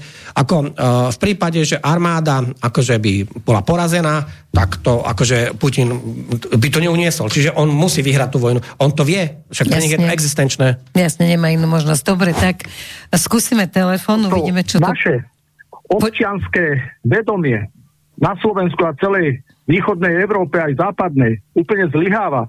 A aby sa nenaplnili tie hrozošťastné devastujúce prognózy, že už tu asi nebudeme, tak je veľmi smutné, že sme zlyhali aj v tom referende, keď bola nejaká nutná zmena na to percento účasti. A takisto našou najväčšou povinnosťou je teda robiť teraz mierové pochody, čo najmasitnejšom e, najmasnejšej forme. Doteraz, ako keď sa hovorilo za e, ne, tých komunistov, radšej aktívny ako radioaktívny. No. Takže skutočne to naberá na veľkom význame. Nevšímať si e, vládu, lebo prezidentka, odbory a vláda to je vlasti zrada súčasnosti. Tak toľko ešte rado na Ďakujeme. A, Dovidenia. Na vyjadrenie tej technické veci. Máte zlý mikrofón na mňa. Dobre, do pohodovi. Čau. Dovi.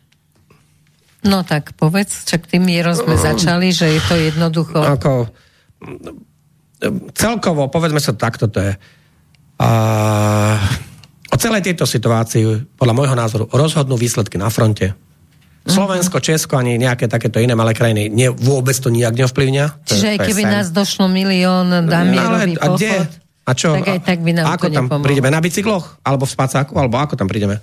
To nie je také jednoduché. No myslím na námestie. Ale um, Erika, to je veľmi zjednodušený, ja myslíš na námestie, na námestie ale, ale ja ešte raz hovorím aj tak o tom, uh, prídu, prídu geopolitické zmeny z dôvodu, že uh, budú tie konsekvencie tej rusko-ukrajinskej vojny budú nejaké a tie ovplyvňa tú geopolitiku. Je to jasné.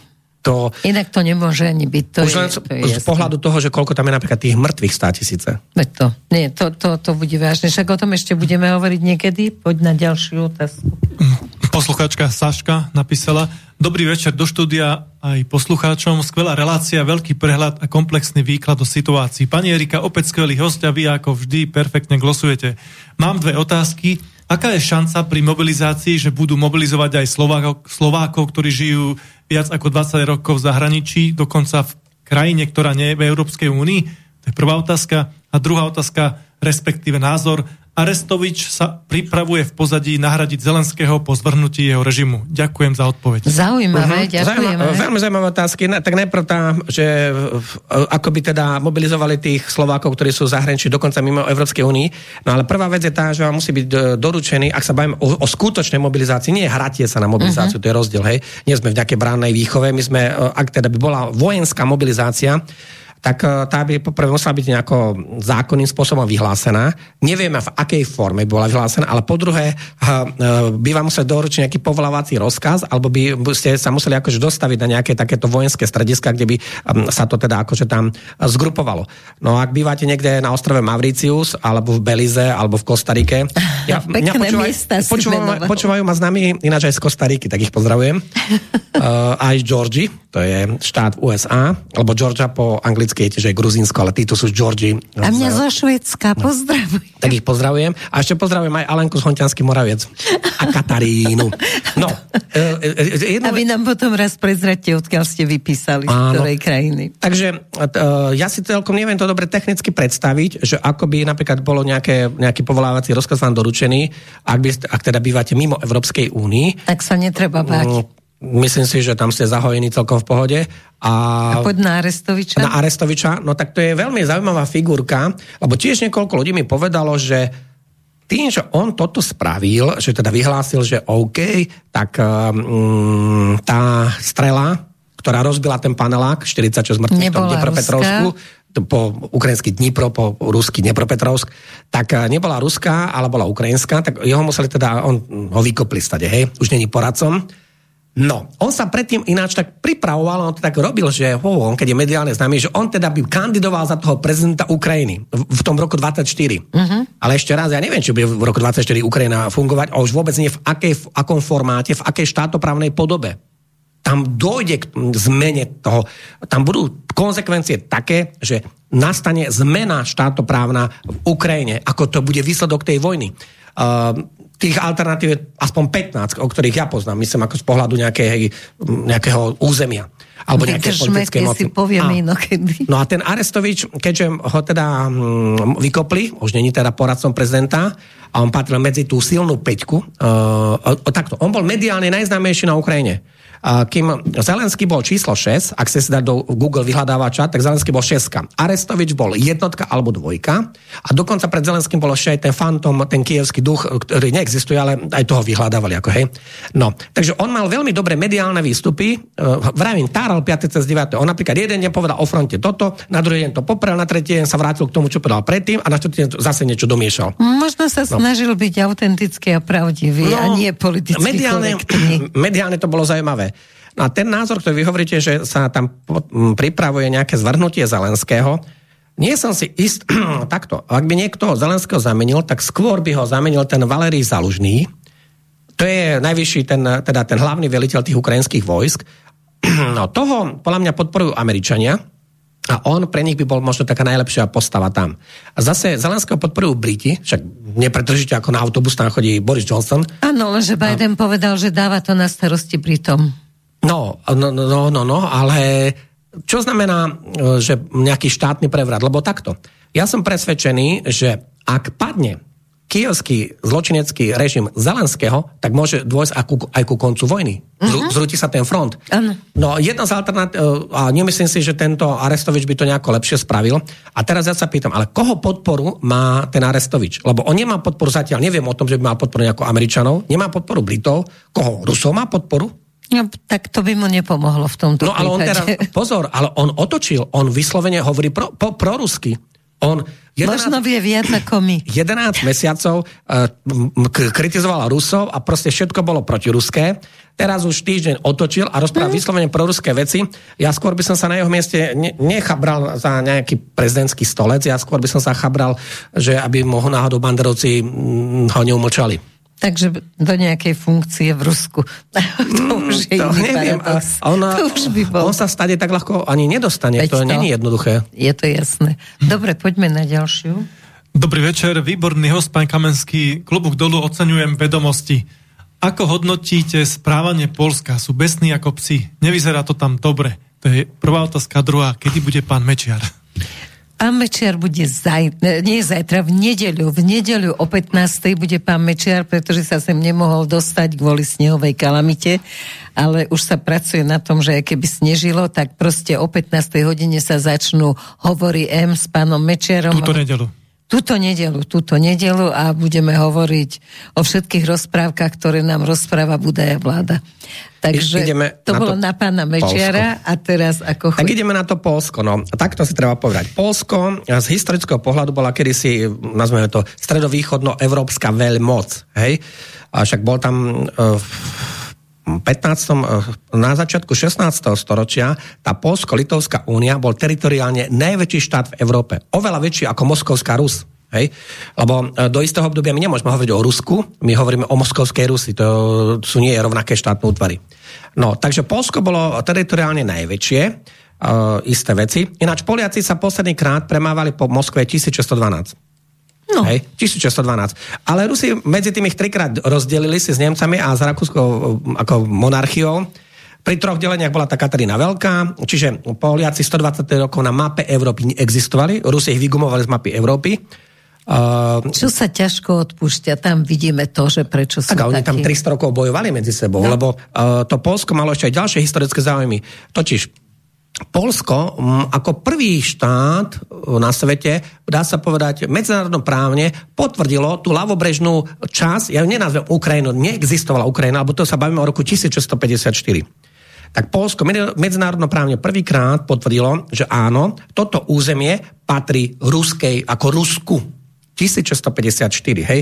Tam bolo to Andrusovské prímerie, potom tam ešte chvíľku bojovali a potom už od roku 1667 definitívne tá ľavobrežná Ukrajina patrá Rusku a Poliaci to uznali uznali, hej, takže ak sa bavíme o niektorých historických a právnych dôsledkoch, tak to je 400 rokov dozadu. No a teraz tá moderná história a moderná politika je veľmi zaujímavá.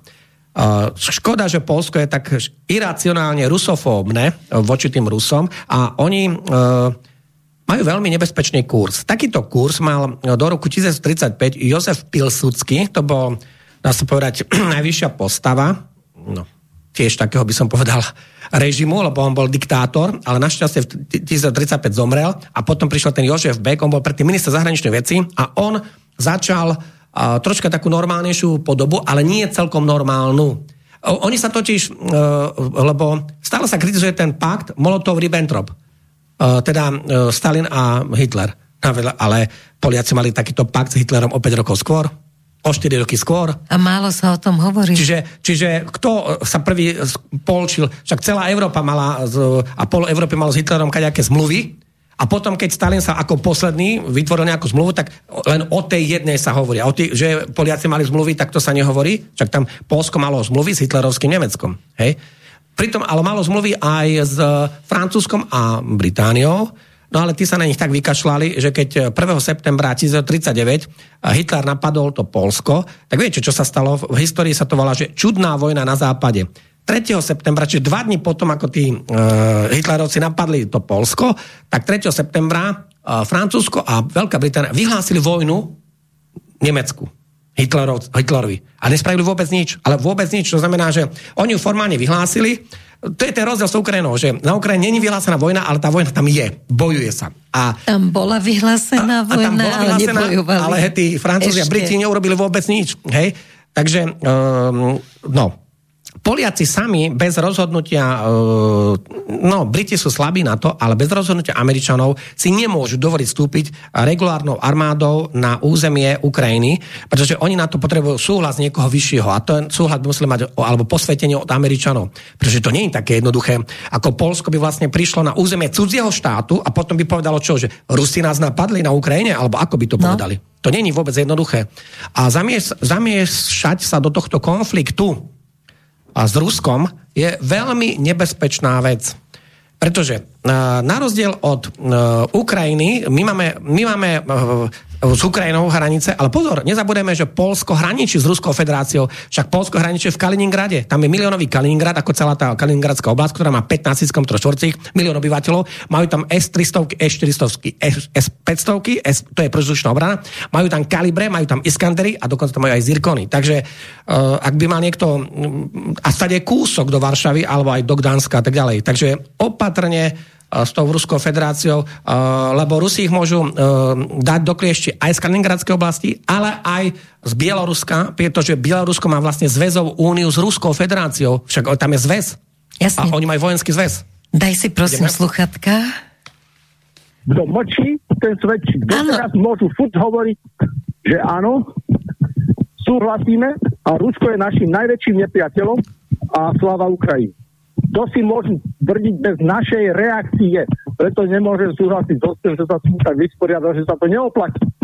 Aká je otázka? Je morálka, a ľudský život je ľudský život a keď sa budeme len spozdiaľ dívať, tak súhlasíme a môžeme lifrovať ďalej, hoci môžeme nadávať na nich e, na rozhlasových príjimačoch alebo pri pírech. Dobre, dopo, dovi, sa ste Dobre. Dobre, takže to bolo tak, bez otázky, môžeš ja, komentovať. Môžeme, do, nie, čak tam nebol niečo komentovať. Dokončíme to Polsko. Uh, teraz v médiách idú dosť také poplačné správy, že Polsko by Uh, možno s nejakou koalíciou štátov, spomína si tam V4, lenže tam by boli Maďari, Maďari určite nepôjdu do konfliktu, ani kvôli tej zakarpatskej Ukrajine nepôjdu do konfliktu s Ruskou federáciou. Maďari si v kľude počkajú, že ako sa to skončí uh-huh. a potom prídu k rokovaciemu stolu a budú teda niečo... Maďari, nebudú, potom áno, budú mať Maďari neobetujú vlastných ľudí za nejaké polské, polské záujmy. Čiže Maďari tam nedodávajú zbranie a Maďari majú iné záujmy, ako majú Poliaci. No a k tomu Polsku. Áno, po, uh, Polsko má záujem historicky o tú oblasť Volín, to je ten Lúck, potom má záujem o Lvov, Ivano-Frankovsk, Rovno, Ternopil a Chmelnický. Týchto šesť oblastí, to je aj tieto hlavné mesta, čo som vymenoval, sú aj názvy tých oblastí. Oni o to majú záujem. Ale dokonca Putin o to až tak veľký záujem nemá, lebo to je tá najbanderovskejšia akože Ukrajina a aby Poliaci sa nepomýlili, lebo tam nie sú vyriešené tie historické konflikty. Ten Volín z roku 1943, tam Ukrajinci urobili genocídu a to je historicky dokázané. Ak niekto neverí, nech sa zoberie polské štúdie, je ich niekoľko tisíc, robili ich odborní historici a banderovci tam urobili etnické čistky na území Ukrajiny a 100 tisíc ľudí Ukrajincov povraždili. Hej? Takže toto sú tí banderovci a to nie je vyriešené, akože Poliaci tiež nezabúdajú a v, z hľadiska e, života a smrti 80 rokov je nič. To nebolo pred tisíc rokmi. Hej?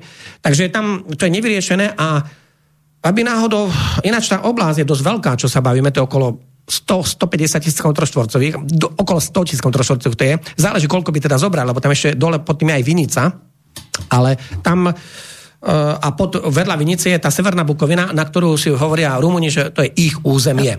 Hej? No. Áno, tam by chceli Maďari, tam by chceli Poliaci, tam by chceli... Maďari Zakarpatsko, Áno, Rumúni Severnú Bukovinu a Poliaci tu Halič a tu Volin. Ako to by akože chceli. A ja sa pýtam jednu vec. A my tam máme aké záujmy? My nemáme žiadne. Nie, a prečo by, by sme mali podporovať v nejakej koalícii, či už Maďarov, teda uh, Poliakov alebo Rumunov? My tam nemáme žiadne záujmy. A treba vysvetliť jednu podstatnú vec. Podkarpatská Rus, ktorá sa teraz volá Zakarpatská Ukrajina, nikdy nebola súčasťou Slovenska. Ona bola súčasťou Československa. Československo 30 rokov mm-hmm. neexistuje, 30 rokov neexistuje Československo, mali sme výročie vzniku a tak ďalej štátu nášho slovenského. Takže e, my nemôžeme tvrdiť, že to, tá podkarpatská Rus patrí Slovensku. Nie. Podkarpatská Rus vznikla na základe tých mierových zmluv vo Versailles 1919 a bola súčasťou Československa. Takže nebola súčasťou Slovenska, to je nezmysel. A e, však e, podkarpatská Rus, ak my sme v 38. 22. novembra 38 vyhlásili autonómiu, teda uh, a bol prijatý ten uh, autonómiu 6. oktobra, ale v tom novembri to bolo ústavnoprávne zakotvené ako v parlamentoch, hej, Československa. Tak takisto istú autonómiu vyhlásili aj tí, na tej podkarpatskej Rusy. A Maďari, takisto bola malá vojna na Slovensku, nejde, ale to chce, nech si pozrie, malá vojna, ale takisto na tú podkarpatskú Rus Maďari zautočili. Už tedy, už tedy, a to bolo pred druhou svetovou vojnou, čiže aj teraz, ak sa urobia niektoré vojenské akcie, tak by potom nenastalo niečo akože veľké, lebo sú najväčšie katastrofické scenáre, ktoré hovoria, že ak by takémuto niečomu došlo, že by nejaká koalícia naozaj tam vstúpila, a teraz to hovorím ako hypoteticky, to istí uh-huh. vojenskí eh, experti naznačujú, ja nehovorím nič, ja hovorím, že nejak, áno, podávaš. nejakí títo uh, akože experti uvažujú, viete, ak by došlo k nejakej takéto situácii, tak potom, aby neboli Poliaci prekvapení, ak by náhodou nejaká taktická jadrová zbraň pristála niekde v Sliesku. Mm. Lenže, a to je, to je husto zaludnená oblasť, tam je niekoľko miliónov ľudí. Lenže zo Slieska je veľmi blízko aj do Ostravy, a nie je stade ďaleko ani na Slovensko. A to je veľký prúser, pretože viete, kde, kde je stade najďalej? Do Budapešti. Mm. Chápete to myslenie? Najďalej je do Budapešti. Takže mm, nechápem tých šialených politikov, lebo to sú nezodpovední šialenci, kto nás ženie do vojenského konfliktu s Ruskou federáciou. Nedá sa ten konflikt vyhrať, veď to už pochopme. Vy nemôžeme, ani my, ani nikto, a vedia to aj Američania. Američania robia všetko preto, aby sa atomovému konfliktu s Ruskou federáciou vyhli. A Rusi to robia tak isto tak isto to robia Ja si myslím presne, že oni rokujú hlavne o tom, že nepustíme sa do toho s atomovými zbraniami, preto tam možno utlmia aj Zelenského. Vieš čo, máme čas na poslednú otázku, aj to s odretými ušami. No, uh, nie telefon, ja. nemusíš mať sluchatka. Dobrý deň, dovolím si nesúhlasiť s vašim hosťom a dať za pravdu aj volajúcemu. Musíme prejaviť, že s posielaním zbraní nesúhlasíme protestami a toto mi potvrdilo aj vyjadrenie pána Douglasa McGregora, ktorý nedávno povedal, že NATO ešte preto nevstúpilo na Ukrajinu, lebo je veľké percento občanov Európskej únie, čo s tým nesúhlasia. Dokonca prekvapivo aj veľké percento občanov Polska. Poslucháčka Helena. Mm, OK. Keby to bolo také občanské povedomie, ako hovoríte, tak potom by bola opačná situácia v tom referende. Neprišlo by tam 27% ľudí, ale prišlo by tam 70% ľudí, myslím, akože toho všetkých tých voličov, máme niečo cez 4 milióny voličov a by, prišlo by tam nie tá malé percento, ale by tam prišla nadpolovičná väčšina všetkých voličov. No ja chválim všetkých, že tam prišli ja ich... zdá sa mi to číslo obrovské, nečakala však bolo to vyše milióna, však to bolo no, cez 1,1 nes... milióna. Presne. Lenže na to, aby to... Uh, Dobre, my... ale ty veríš, lebo podľa no? mňa vlastne pani, ktorá teda posluchačka, tak jej ide o to, že aby sme naozaj vyvíjali tú aktivitu. Lebo ten svet ale veľa taký... ľudí aj hlúpených. E, to nepodceňujú silu médií. Ako, uh, to veľa, fakt, že veľa ľudí je tak ohlúpených, že jednoducho uh, pustia si tie hodnotové portály a pustia si naše bežné televízie a jednoducho tam nič iné nepočujú, len uh, ruská hrozba a no. somariny a jednoducho, tak my nemôžeme podceňovať ani to, že tu nebude taká mobilizácia, ako si to individuálne človek predstavuje. Akože vy na také niečo, e, lebo ja som počul také hlasy, že e, stačí 4% aktívne e, mobilizovaných ľudí, ktorí by teda mohli nejaké veci zmeniť. Ja viem, že 5,5, no. no hej. To je jedno. No, ale nie, Vraj sa to dá, že potom sa tá vlna tej energie... Nie, ja mám iný názor na to. Ale ja chcem vyzvať, skôr ako ty povieš no. svoj názor, aj keď si host, lebo je záver relácie. Ja chcem naozaj vyzvať, aby sme boli aktívni v tom, že budeme posielať a hovoriť našim politikom, že my nepotrebujeme zbrane posielať, ale my chceme, aby naozaj to, čo si čítal, prvý bod, ešte raz ho môžeš prečítať, Však tam, je to, chuť. tam je to veľmi jednoduché. Aby bol mier, Vašiktonská zmluva o založení NATO hovorí čo? Že t- všetky takéto konflikty sa majú riešiť mierovými prostriedkami bez použitia sily. A to je článok 1 tejto zmluvy. Tak ja nechápem, však potom nech zmenia zákonodárstvo, nech zmenia zmluvy všetko a nech sa dajú do nejakého právneho stavu, áno, do nejakého právneho stavu, ale ešte raz, nikto z nás zo Slovenska nezmení nič na Ukrajine ako na tom fronte a hi, história potvrdzuje naše postoje, sú takéto. Slovensko sa vždy počase prikloní na tú stranu víťaza. Však vieme, ako to bolo v druhej svetovej vojne. Najprv sme sa pripojili na jednu stranu, ktorá víťazila, no a keď ten víťaz začal prehrávať, no tak potom prišlo SNP a pripojili sme sa na tú druhú stranu. Čiže od Hitlera sme sa mm, postavili k Stalinovi. Výborne, pekne sme zakončili túto reláciu. Ďakujem ti za navštevu v štúdiu. A teším a... sa na toho 14.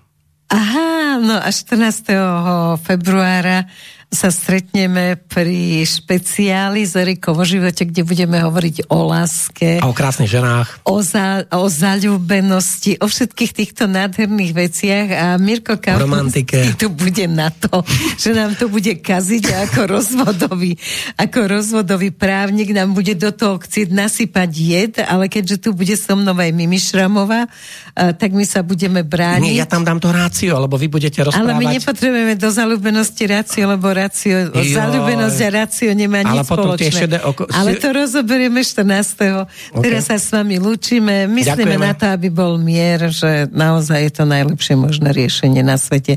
Želám vám krásny víkend a v nedelu nezabudnite, o tretej hodine bude relácia s Vladimírom Mečiarom, hovorí M. Do počutia. do počutia. Do Pekný počutia. víkend. Už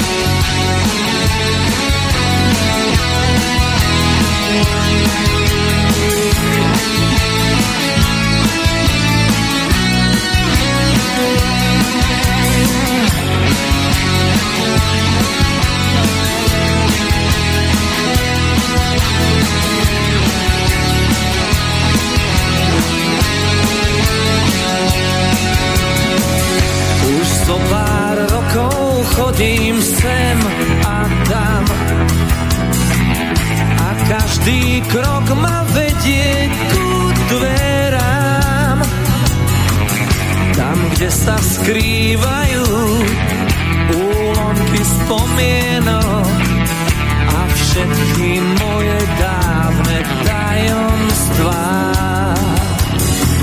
Všetko to krásne, čo som prežíval. Našiel som cestou domov a práve tam. Cítil som bezpečie a kľud vo svojej duši. Keď ukryl som tam svoje tajomstvá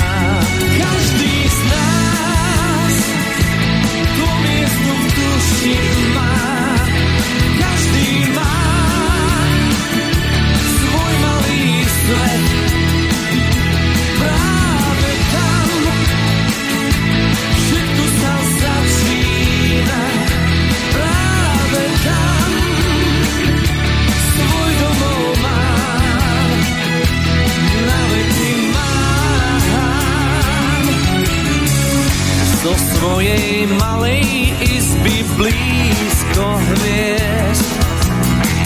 Vždy som sa díval na ten čudný svet.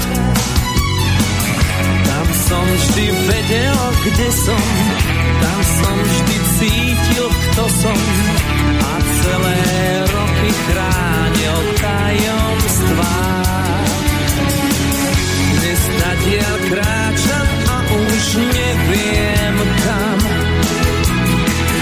Pod nohami mi niekam ušiel čas. Všetko je celkom iné a ja už vôbec neviem, kam mám skryť svoje nové